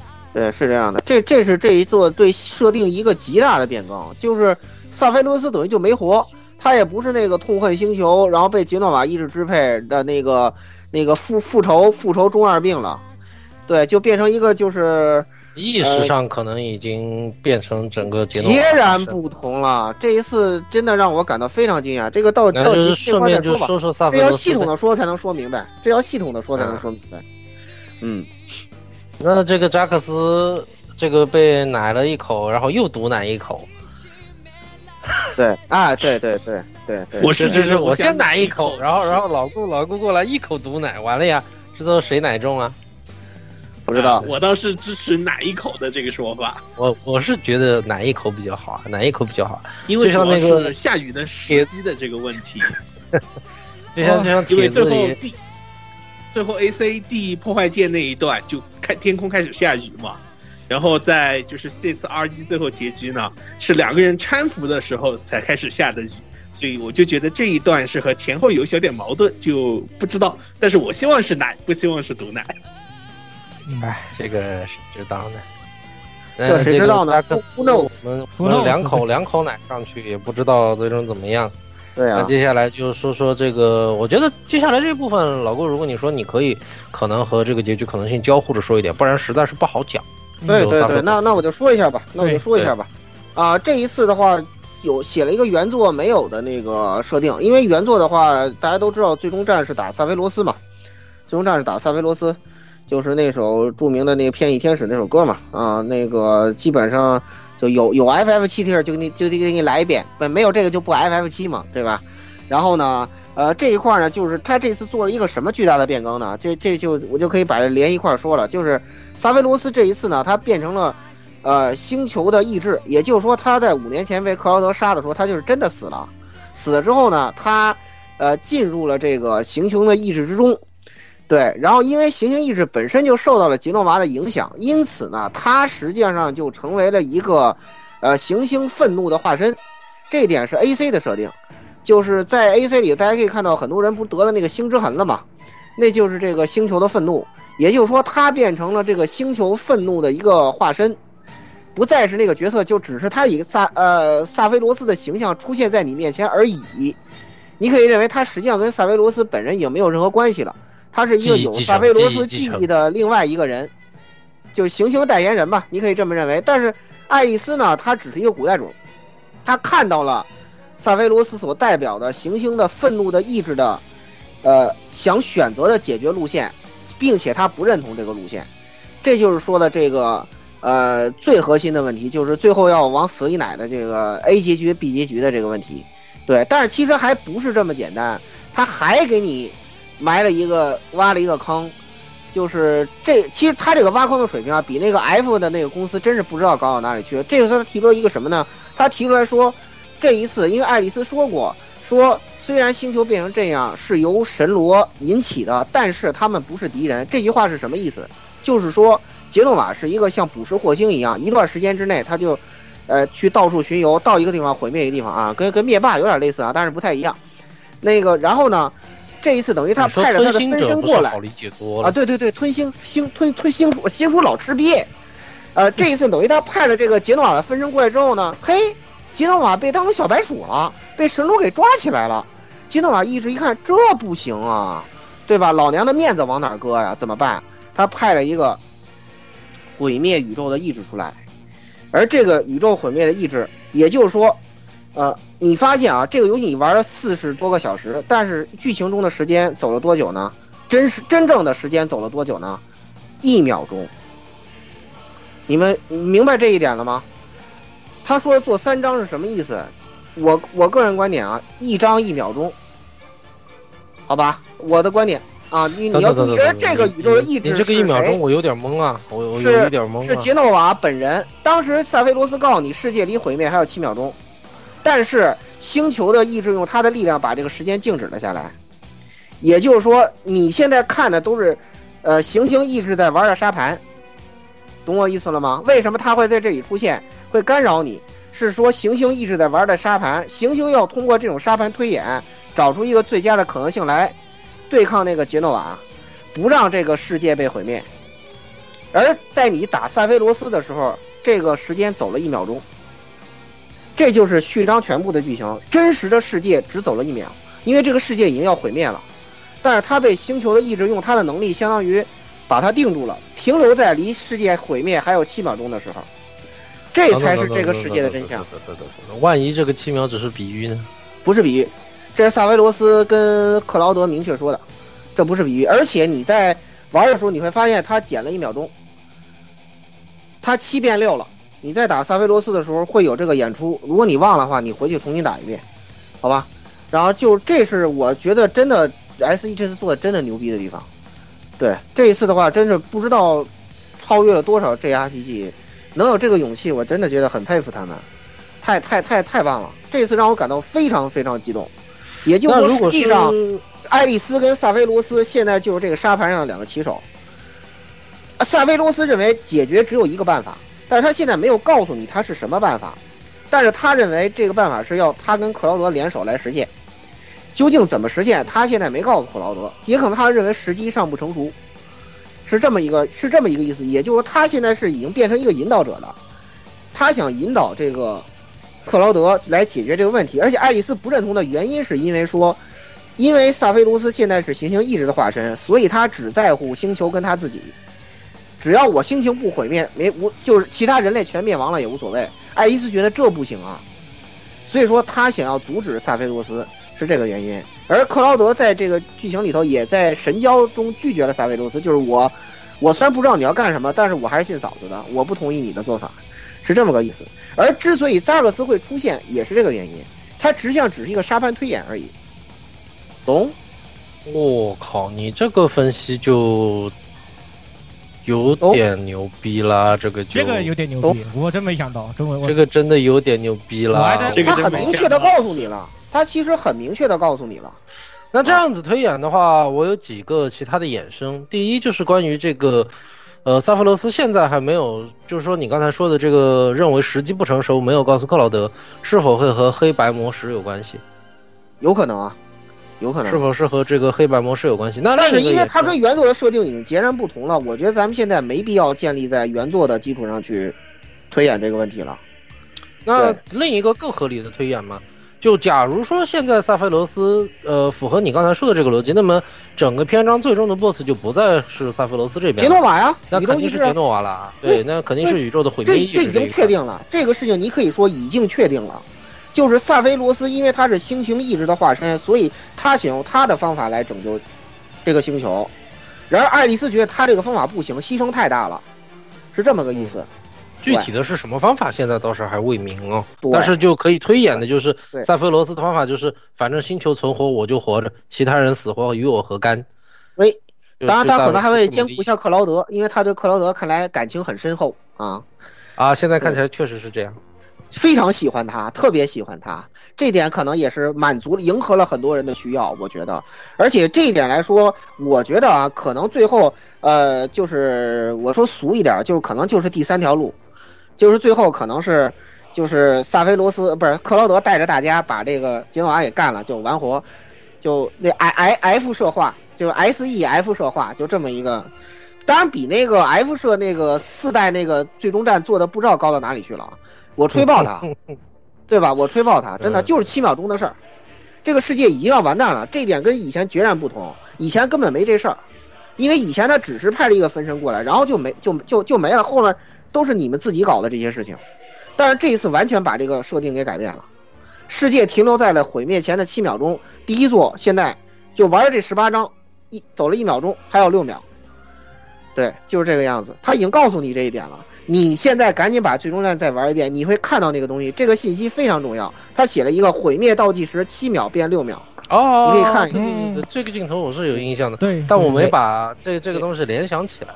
在那个时候，他们因为已经突破了那个，呃，就是那个菲拉的沙盘，所以他看到了真实的世界的那一幕，所以这一块儿就是对吧？大家再努努力吧。实际上，扎扎克斯，我为什么说他死了？就是他实际上也大概只是被拿出来作为沙盘上的一个力量而已，就这个样子。这一块的话，就是我感觉扎克斯这个角色啊，有点像卡米拉大哥。他不是那种属于那种一般奶就能奶得回来的那种角色，因为他会根本上让这个故事的很多剧情逻辑、角色成长变得不成立。对，克劳德你就当他是西蒙就对了，卡米拉不死能行吗？不能行，对吧？他是这么个问题，但是在一定程度上圆满一下并不是不可能。对，就比如说都弄完了之后，这个对吧？呃，他们找到了应许之地，然后在应许之地出来一个神龙，说你许个愿吧，哎，就这样子，这都是这都是埋了坑的。所以说，我觉得这完全不是问题，可能最后所有人都能活，知道吧？这完全不是问题，但是它不是这样一种进行方式。其实我就是这个意思。最后购物 flag 回回收，就如果他能把这七步做完的话啊，啊，就就是这个样子。七七七步啊，我估计可能可以跟法老控比比，到底谁做的一步一秒啊！操，对啊，七一步一秒，对。我操，完了呀！但是我个人我个人看法啊，就现在不是只有五步吗？啊，那那就看他怎么做，比如可以，他可以有一步做两秒钟啊，这也是可以的呀，对吧？这也是可以的，这没什么问题、啊。我的意思是这样的，他正片的三部曲得把这七秒走完，好吧？嗯啊，对，接下来可能是一张三秒，好吧？争取吧，争取吧。我我这里说一个我自己观点，就是千万个东西我没想到，这个东西确实我没想到。我当时想到的是萨菲罗斯他那几句话有几个含义。第一是这个游戏里面萨菲罗斯可能有两种概念，有个有个割裂感。第一，首先萨菲罗斯他还是去在第十六章第十七章上，他还是给你可以看到他不是救走，他不是拿走的那个杰诺瓦的细胞遗体嘛，一个杰诺瓦的遗体对吧？这样的实验体，啊、对对对，他拿走了。这个前这个萨菲罗斯以及包括后面的很大段萨菲罗斯，这个萨菲罗斯的设定跟原本的还是很像，他还是杰诺瓦的载体，主要的 renew renew union 那个 master。然后，但是在最后那一段，他跟那个克劳德单挑那个时候的萨菲罗斯是脱离了杰诺瓦的萨菲罗斯他自身的意志的一个体现。他为什么说他不想消失？他不想融合，就是说他不想去做杰诺瓦载体，然后真正，然后最后最终成为杰诺瓦这个杰诺瓦，是我当时是理解这个意思，就是他不想去当杰诺瓦的这个替身，去他去做他的瘦肉这个肉身去了，他不想他不想当那个人，他还是想脱离出来，他所以他说他不想消失，我当时是这么想的，我当时是这么想的，他不想当杰诺瓦。是我是，所以我当时是这样想，当时我当时联想到是这部分，我还没想到那个七秒钟。七秒钟我，我我唯一想当时想到的是这个地方是萨菲罗斯通过他可能就是就是作为星球那一部分，或者说他作为他没有跟杰诺瓦融合那一部分的力量，把把克劳德拉到一个类似于可以观测未来的地方，所以他说有七秒钟。我当时是这样想的，我当时是这样想的，也不知道，所以跟你这个还是出入还比较大。嗯。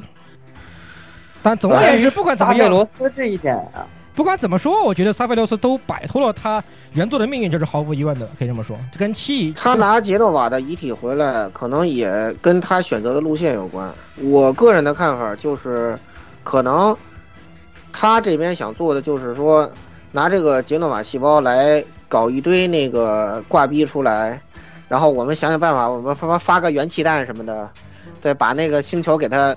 把那个毁灭意志那个东西给它击退了，就完活了。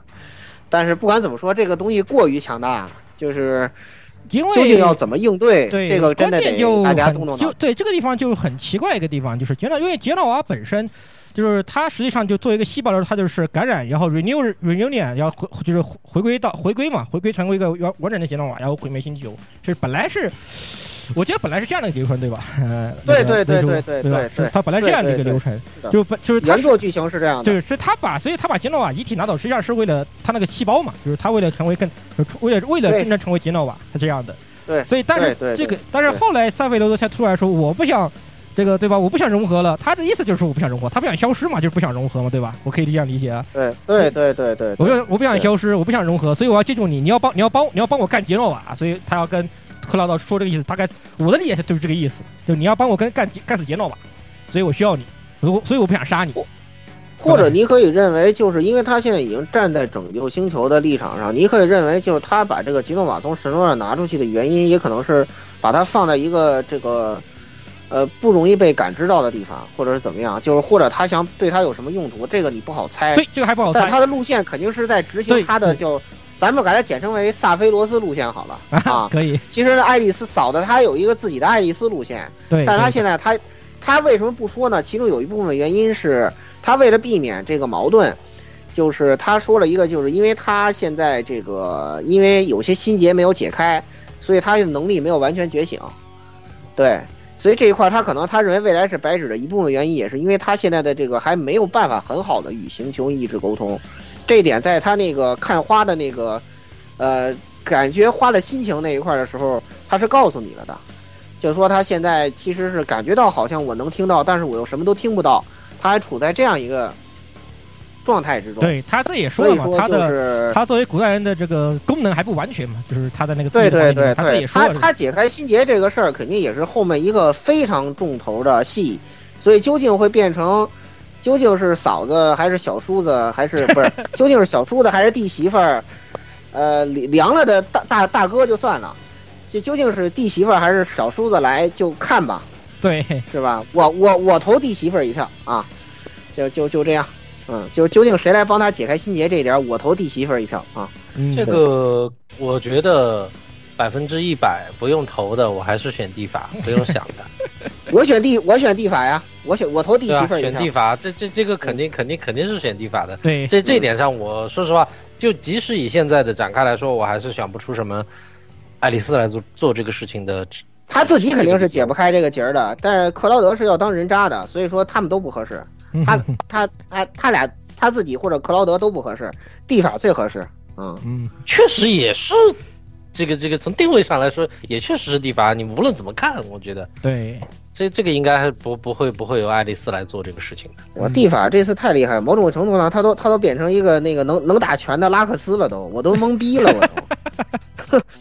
这个这个从情商到智商，到那个这个这个战斗能力全面升级，我靠！对对对，到到罩杯，对，到罩杯全面升级，我真的懵了，我靠！这个你这个到时候比 AC 大了一个罩杯，我靠！我简直我都看傻了，我都我靠！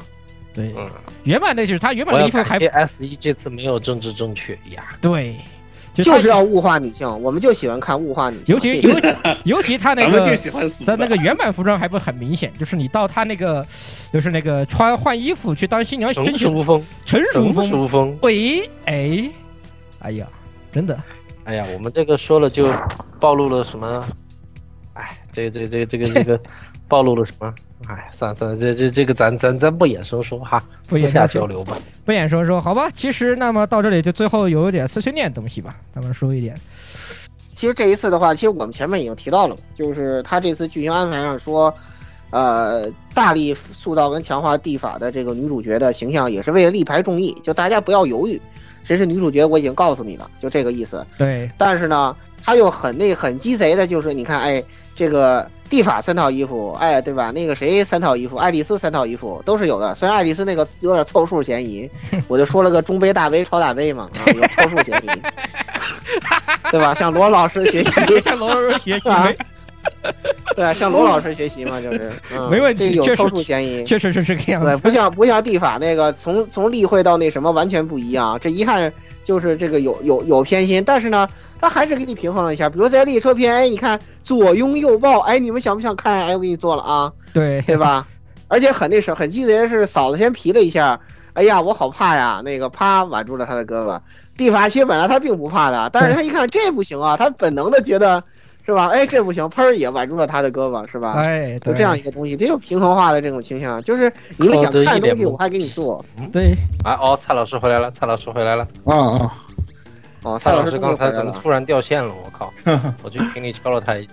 对，嗯再让你说一下这这个饭圈化的这个问题，碎念强的这这这个问题，快哦，来来批判一下 SE，满足你，快！原原原原原来还有时间来这个批判 SE，啊有有有有有有大大的时有有有，间，你批判完我听来。说完了，最后这段饭圈话请。嗯，我是我首先先说一句啊，就是我不知道刚才大家伙儿对 SE 已经批判到了一种什么程度啊，但是我的感觉啊，还没开始反正就是这次他就是谁的饭都想恰，就是这样一种感觉，谁的饭我都想要，对地法对对粉丝我也要 hold 得住，然后那个。呃，萨菲罗斯就更不用提了，因为萨菲罗斯的人气一直是居高不下嘛，就是魅有魅力的反派，在 JRPG 里头排进前十都没有什么问题，在上个世纪啊，我的感觉。呃，饭圈化这个事儿呢，我我说句实话，我这个人有这点我必须得检讨一下自己，因为在很多地方啊，包括这个论坛啊，或者说一些这个呃媒体平台啊，我都是一种带节奏的感觉，我就是希望这个 FF 赶紧饭圈化吧。我觉得这东西已经都到了这种程度了，反正地法党跟这个。呃，爱丽丝党打了这么多年，现在又改成，现在又出来什么所谓的原作原教旨主义者和这个啊新版的这个 FF 七重重置版的这个这这这这党打的这乱七八糟的，新教新教好吧，新宗教改革，对，我觉着这个都正常。为什么这么说呢？因为有一其实有一些那个玩家的看法，我是比较首肯的，就是 FF 七的重置版呢。呃，它实际上还是有一定，作为一款游戏啊，它还是有一定的门槛的。虽然说它确实做的还是兼顾了新老玩家的这个需要，但是它还是有一定门槛的，不是说像那些真正的饭圈一样，说实在的，我就去打 call 去就行了，它不是这个样子。但是呢，哎，实际上 S S E 呢，通过这款游戏，它表现的野心也是非常大的，就是新老通吃。我新玩家我也要笼络住，我老玩家我也要笼络住，各种各种党派的玩家我都照顾到了，他能不能做到？实际上，从米德加篇这一点来看，我觉得他还真是做到了，真是没有想到。也许对于 SE 本身来讲，看着你们打的不开开心，那我才高兴，那哗哗的流量往往出来啊。尤其现在这个认知度，FF 七认知度逐渐提高，包括之前的核心危机，包括之前的生死降临这些作品所积累下来的人气，全都在这一刻爆发了，那当然是好事儿了。我一直是这个样，我这一直是一个这个样一个看法，我跟老 Z 的观点也是差不太多的。实际上。不管说，哪怕你说你把萨菲罗斯洗白，你说把谁谁谁洗白，或者说是，呃，你让那个最后的那个这最后的那个大结局，或者说咱们预测那个大结局变得特别的俗气，或者说特别的这些东西都不重要，能够带来绝大的人气，能够引发讨论，能够给现在说风雨飘摇可能夸张点，反正现在这个状态的这个多事之秋的这个 SE 能带来实质性的这种效果，那何乐而不为呢？对吧？实际上，大家看到了，F L 七重置版推出之后的这个讨论还是非常非常的热烈的，尤其在现在的这么一个 疫情期间，我们老说疫情期间的这种状态，所以我觉得这个还是成功的。如果说它真的饭圈饭圈化了，或者说真的说出现了那种拥趸之间，甚至说有一种那个很极端的那种倾向，那可能对于个人来讲不是什么太好的影响，但是对于厂商来讲，我觉得这绝对是一件好事。不管怎么样，从某种方面来讲。他能够提振 SE 的士气，能够提振 SE 对于今后作品发展的信心，这是一件好事，大好事。然后我们再来说说这个饭圈的影响，肯定这些角色里头最典型的萨菲罗斯绝对是受到了粉丝的影响，粉丝对于他的这种人气度，让这个 SE 感受到这个角色我们要慎重对待，我们哪怕要把它改的，说实在的，相对于像刚才讨论的像原作那种面面目全非的那个样子，这都没有关系。粉丝对于他的这个。对于萨菲洛斯的这种印象，或者说粉丝对于他的这种支持度，肯定会影响到接下来他的这个剧情的这种变化。所以说，我就像刚才说的似的，我不怕他洗白，我不怕萨菲给萨菲罗斯这样的角色洗白，因为这个时候，因为这个时候的 FF 七重置版实际上已经从之前的那个剧情导向型，或者说是说是故事导向型，已经变为了人物导向型了。也就是说，他以塑造人物为自己的核心。可能那个故事大家都知道，可能我会有变化，这都没关系。但是我人物塑造的好，那么这个作品依然会成为一个非常好、非常经典的作品。这就是我对他的看法。所以我对接下来 SE 就就这个作品来讲，FF 七这个作品或者说这个系列的重置版作品来讲，我还是非常有信心的。这就是我想跟大家分享的内容。当然了，说句不好听的，，FF 七你要再做不好，FF 这系列就快完了，真的。嗯为了将来的 FF、SE，您可长点心吧，真的，这是这可能真的是你最后的机会了，对吧？嗯对的，对的，对的。二十多年前，有些人说 FF 系列玩七秒，离离距离七秒是吗？对啊，FF 十六呢，到现在影儿我们都看不到了，对吧？当年就有人立下这样的那个 flag 了。什么时候 SE 快倒闭了，FF 七的重置版才会出现？就是在它最后一刻，就像当初，哎，史克威尔快倒闭的时候，最终幻想横空出世一样，就是到了这种程度，是吧？大家可以想象一下，FF 七这个东西做好做坏，对于史克威尔艾尼克斯到底会是一个什么样的影响？嗯，对，对，是的，可以，反正你这个说的有一定的道理啊。那个可能那个因为中间掉线了，我也不知道你是从哪儿就没听见。反正这一次来讲，我对他的呃创意非常满意。对，也就是这个什么吧，就是以观后效吧。最后让十六呃说一下这个以太世界这个事儿。嗯，其实作为一个十四粉丝，就是就是 我玩七之前就有就就已经有一些关于七瑞怎么融合进十四的这个设想，就是做大型联动嘛。因为吉田也提过这事儿，虽然说这个事儿没敲定，因为吉田说当时说就是七这个七 remake 这个组太忙了。啊，他们十四组倒是闲的要死，没事儿可以做，但是七瑞太忙了，所以咱们这个事情以后要再考虑，但是要做肯定要做的声势浩大。那么我把七这次七 remake 打完之后，没想到的，哎，这东西要往十四里面丢太合适了，太简单了，甚至七瑞里面做出了几个设定和改动，完全就是奔着十四去的啊。那我简单解说给大家说说看怎么搞。首先就是古代种这个设定，就是首先十四里面也有古代种，是古代人，他们叫。哎，七瑞里面有古代人，好，这就很这个。然后十四里面的古代人呢，同样也是因为一场灾难，中末的灾难，并且对于他们来说，这场中末灾难的最大的最大的印象以及烙已经深刻的刻印刻在基 DNA 不对，刻在灵魂深灵魂深处的景象，就是陨石降临啊。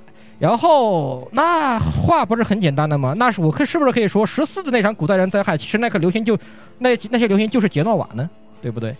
然后杰诺瓦降临之后啊，按照十四剧情之后演，就是佐迪亚克啊平息这场灾难，然后海德林出来，因为跟佐迪亚克争纷争，把十四世界提成了十四份原初世界和十三个镜像世界。那么在其中的一个镜像，至于其他镜像世界是什么样的，目前来看十四也没有明说。那以按我们曾经的猜测，那其中一个镜像世界那就是 FF 七瑞，哎，就是 FF 七瑞。那么七瑞里面的有提到几个东西，又跟十四的一些东西有所重合，就是。又说回刚刚塞塞菲尔说的，就是融合这个事情，就是他在说他不想收入之前，还说了一句话，他还说到就是我们的星球，他望向一片星空，他说我们的星球也会变成那些那片星空的一份子，这是什么东西呢？在十四里面，就叫做灵灾，就是无影一直想做的事情，就是把分离的十四个、十三个世界全部都融回原著世界，这个东西就对上了。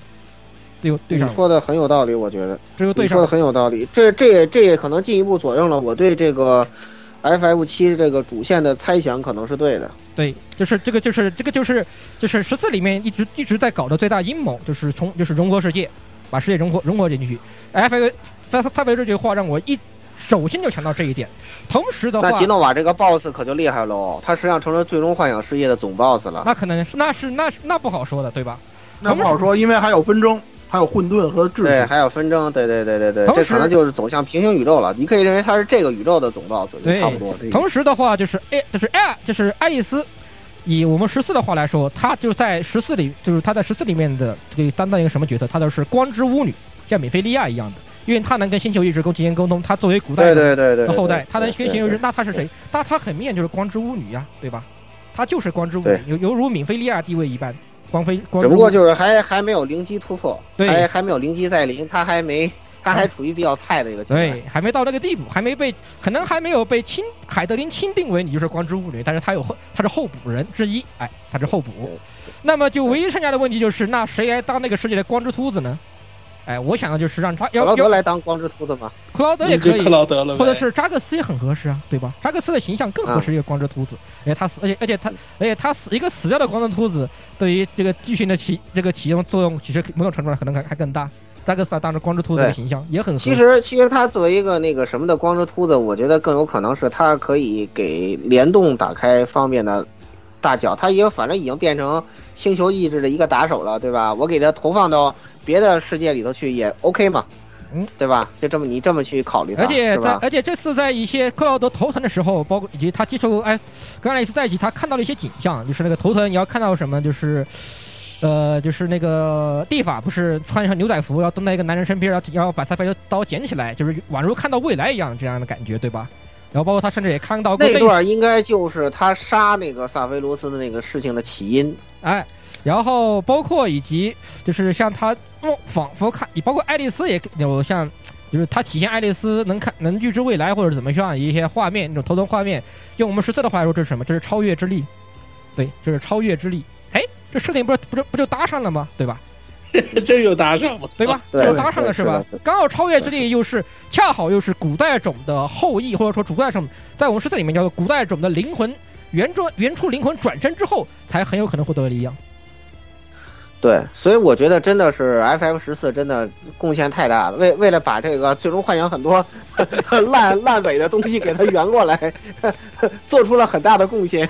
哎，这个就这不就拉这不就拉起来的嘛，对吧？嗨，所以对这个是，所以实际上这个东西互相反哺嘛，就是七瑞进嗯 F 十四也可以达成了，然后你从反过来用十四的一些东设定来解释七瑞也，就是说，实际上你甚至可以这么认为，就是在这个可能我想的这个局面还不够大，也就是说，爱丽丝说的白纸可能指的是说，可能在最后那个。呃，最后在打这个宇宙意志的时候，有可能其他世界的光之秃子们会来帮忙，就这个样子。这 也，说不定呢，对吧？这不这就不对吧？这我觉得你这样你这样来想的话，我认为，因为我以前我是不玩 FF 十四，我不知道它什么设定啊。我听完你说了之后，我觉得它之所以设定一个这么强大的最终 BOSS，他应该是有有有原因有考虑的。可能萨菲罗斯萨菲罗斯想的就是说靠我们自己的世界的能力力量来应对，但是最后呢，可能爱丽丝想的就是说我们呃，他他他还实际上没有一个明确的路线啊，可能最后就是说我们靠自己世界力量不够。然后呢，通过别的光之秃子们来帮忙，来把这个问题解决。这种可能性看来现在是已经摆在台面上了。再加上蔡老师说的这个呃饭圈化的问题，他就可能是哪个哪一代主角人气高，斯考尔来，对吧？然后时代那个谁来，尤娜来，对吧？我跟大家呃，这里我补充一点，这个这种性现象或者说这种实验，SE 在这个去年的那个《王国之心三》里已经已经测试过了，就是我之前跟大家说的那个剑刃大战，最后把手游版的那些带着那个手游版 ID 的那些玩家全部打入到那个《王国之心三》的那个世界里头，他已经试验过这个事儿。哎，是是是是的。现在看来的话，我我因为我以前我真不知道这个设定，我听完。呃，十六这个说法之后，我觉得啊，我的我的推想啊，有有可能是正确的。对，而且就正确的可能性在上升。而且十四里面，而且这个 F，我我补充一点，就是十四里面也干过类似事情，就在十四五点零最后，在对抗十四五点零最后 BOSS 哈哈迪斯时候啊，有个有个人大喊异界异异界的英雄们啊，听我召唤，现现身于此，要啪啪啪八个关七个关注一出来，然后出主要出来七个，然后出来七个玩家，对，就是你你哦，七个秃子是吧？就出来七个秃子，对啊。比如你把这，哦、对吧？你把这事往七瑞最后那么一摆，哎，十六，那你努努力啊！我跟你说，你努努力，你在那个国际服好好刷刷。如果你要刷成国际服第一，说不定那个到时候那个 SE 可能会搞一个联动，就说把那个国际服第一的玩家做一个角色写进那个提进去是吧？最终战里头去，对 对，说不定你就能真正做到这个在 FF 七里头最后操作自己的这个壮举了。他可能会用用这个作为一个诱饵来诱，因为什么？肯定会有一个。这咱们就这么这么这么那个放开了想象吧，就是说有可能在 FF 七的最终战里头会有一会有呃几多少个代表来，而这些代表可能 SE 会留几个位置给你们呃十四的光之秃子们，你们就干吧，看谁花的钱多谁牛逼，然后我就选中谁，谁就把我就把他做到游戏里头来，那你们往往往往死里闹，青史留名啊，这是，对不对？你花多少钱都值得呀。对不对？嗯，我跟大家说，F 十四玩家可都是出了名的不好好穿衣服的。不是，到时候他们肯定会给你设定一套统一的，就是光之徒的标准剧情服装的，这个你不用想太多，啊，不会让你什么男的穿个什么那个二二 B 的衣服去的，这个不太可能啊，这个。嗯，我跟大家说，就是刚才十六说的这个十四跟七重置版的这个联动，可能还是在猜测。但是我接下来说的这个东西，可能很多玩家也知道，这个事情 它已经是实锤了。就是大家可能看到这个彩蛋了，在重置版的那个神罗大厦的那张照片，那张照片里的创始人里头有一个角色，他就是 FF 十杠二里的辛拉。这个我想啊对有很多人都已经看到了。对对戴着面具的那个人，对当初之前在那个询问这，就是在这个访谈里头也说过，FF 十跟 FF 七是不是处在同一个世界观下？他打的是圈儿，这个事情大家应该也在那个各各个媒体平台看过相关的那些访谈和报道了。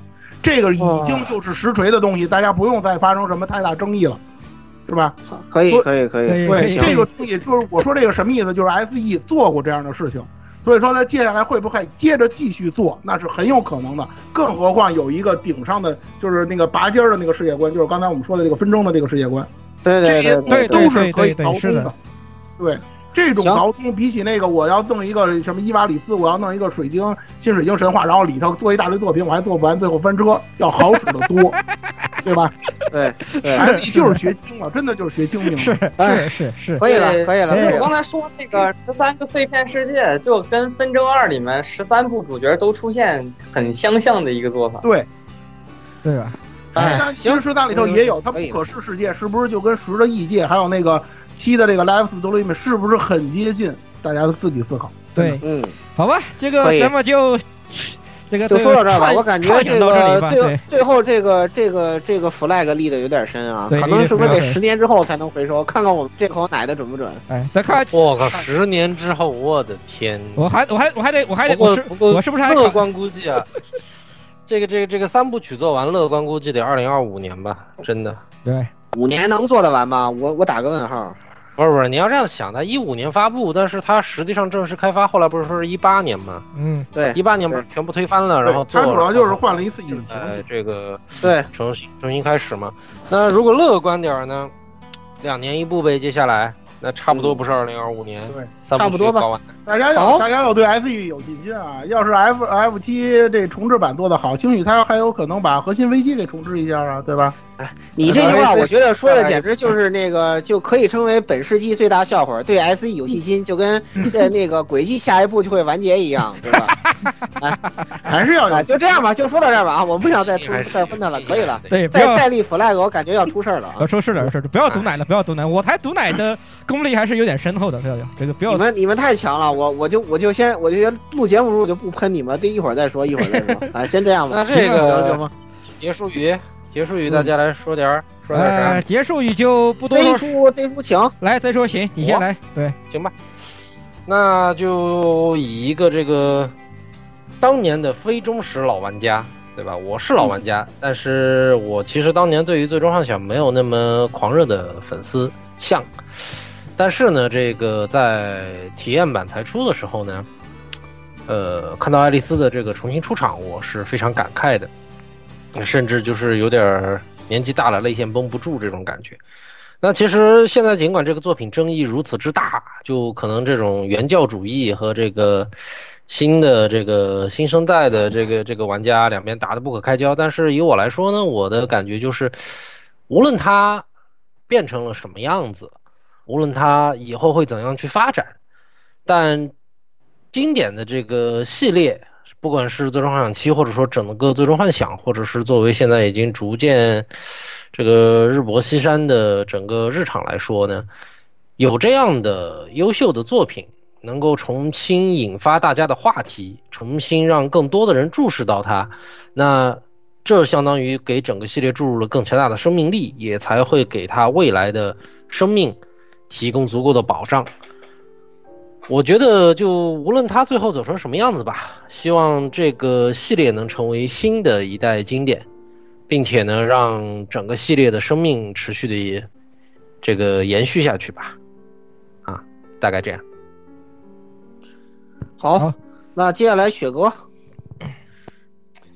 呃，我吧，其实我年龄所限，我必然不是那批原教旨玩家。我所有的 FF 七系列作品都是后补的，但是后补的呢，我这个印象最深的作品呢，既不是本传，也不是，也其实也不是 CC，其实是《地狱犬挽歌》，就是文森特逼格特高的那部啊，那个贼好啊，那个，对，就是所以所以说就是。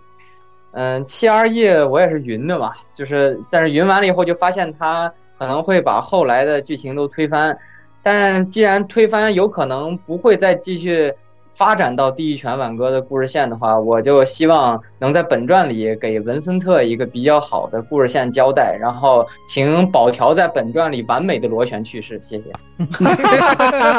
这个人实在太讨厌了，这个人真的太讨厌。所以 DLC DLC，我觉得是可以可以可以可以。那接下来那个什么吧，接下来那个谁十六吧，哎呀，光之兔子请。作为一个十四玩家，对。吧？我最期望的就是，虽然七这一块其实我也是不算那么原教旨主义，我后来因为毕竟剧情其实也算是后补的了，但是玩不懂日语，就瞎稀稀里糊涂就这么过了，就后补的东西。我虽然作为一个十四的十四的我 无脑粉，对吧？我更希望就是你吉田什么时候好好的像像我说那样，对吧？把七大型融合做到十四里面，直接做个六点零、七点零，对吧？就是就你就直接咱们就上七的世界对吧？光头兔子直接上七的世界去干去干一番，拿我这个对吧？我你要你要我出你要我出什么钱让我供谁都可以没事是吧？哎，虽然我觉得虽然我刚虽然我觉得刚刚我这个摄这个吉田你把你把我聘请当策划算了，我觉得策我这我这个想法好好啊，太牛批了，呵，自吹，鼻高高，可以，嗯，可以可以可以。当当我把这个假设说出来之后，马上就跟你熟知的设定对上了，这样更让我加深了自己的错觉。我觉得我应该想的是对的。嗯，对。然后接下来那个什么吧，接下来鸭子吧。嗯。啊，我这边的话嘛，就对对 FF 七我也没有那么多这个感慨，因为可能是因为我当年更喜欢玩九的关系。呃，七这边我就是希望能够把这个故事讲好，而且。就像之前说的，已经到可可以说，甚至可以说，觉得是 S 一在倒计时的时候，他才硬是把这个项目拿出来，要放在大家面前了，就希望把这个故事好好讲圆了。而且，就像刚才雪哥说的，文森特这边，因为文森特在本传里面你是可以不，可以不不登场的角色，他是一个支线人物了嘛？呃，你可千万不要 DLC 伤法。千千千万把他老老实实放在本传里面，否则他这个人物就无法登场了。就这样，嗯嗯，好，好吧，行，那我来说吧。然后就是别的都不说了啊，因为节目已经讲了很多了。然后就是啊，我把我最想说都已经说完了。然后就是呃，赶快出，就这么简单啊，赶快出就行了。对我现在非常想看到后面他来。怎么写，然后来到破这一步，应该就能验证我的想法是不是对的。所以说，就是希望破赶快出吧，啊，别的就就不说了。然后就是实在不行，呃，给你的什么烂手游氪点金，是吧？表示一下支持，对吧？反正其实游戏我也买了，我觉得这么支持就够了啊。嗯，就这样吧，啊，别的我就不说了。这一想法，游戏都有，刚才节目里都说完了。最后，蔡老师来总结一下吧。其实你的槽吐的也差不多了。啊，我就我既然之前我已经说了，这次我带节奏了吧，我也反反省了，那我这次带就带就带到底。还是那句话，S E，你要是敢把 S F F 七重置版的结局做成爱丽丝跟蒂法在上街购物，后边俩大老爷们跟着拎包的结局的话，全套整全套限定版供起来，没别的。加一。加一加一加一，我跟我这个必须的呀！这个二零二五年，这个我们这次的 flag 会被拔掉多少？好，可以可以。那最后那什么，就这样吧。然后最后结束，等你录一下那个提醒啊。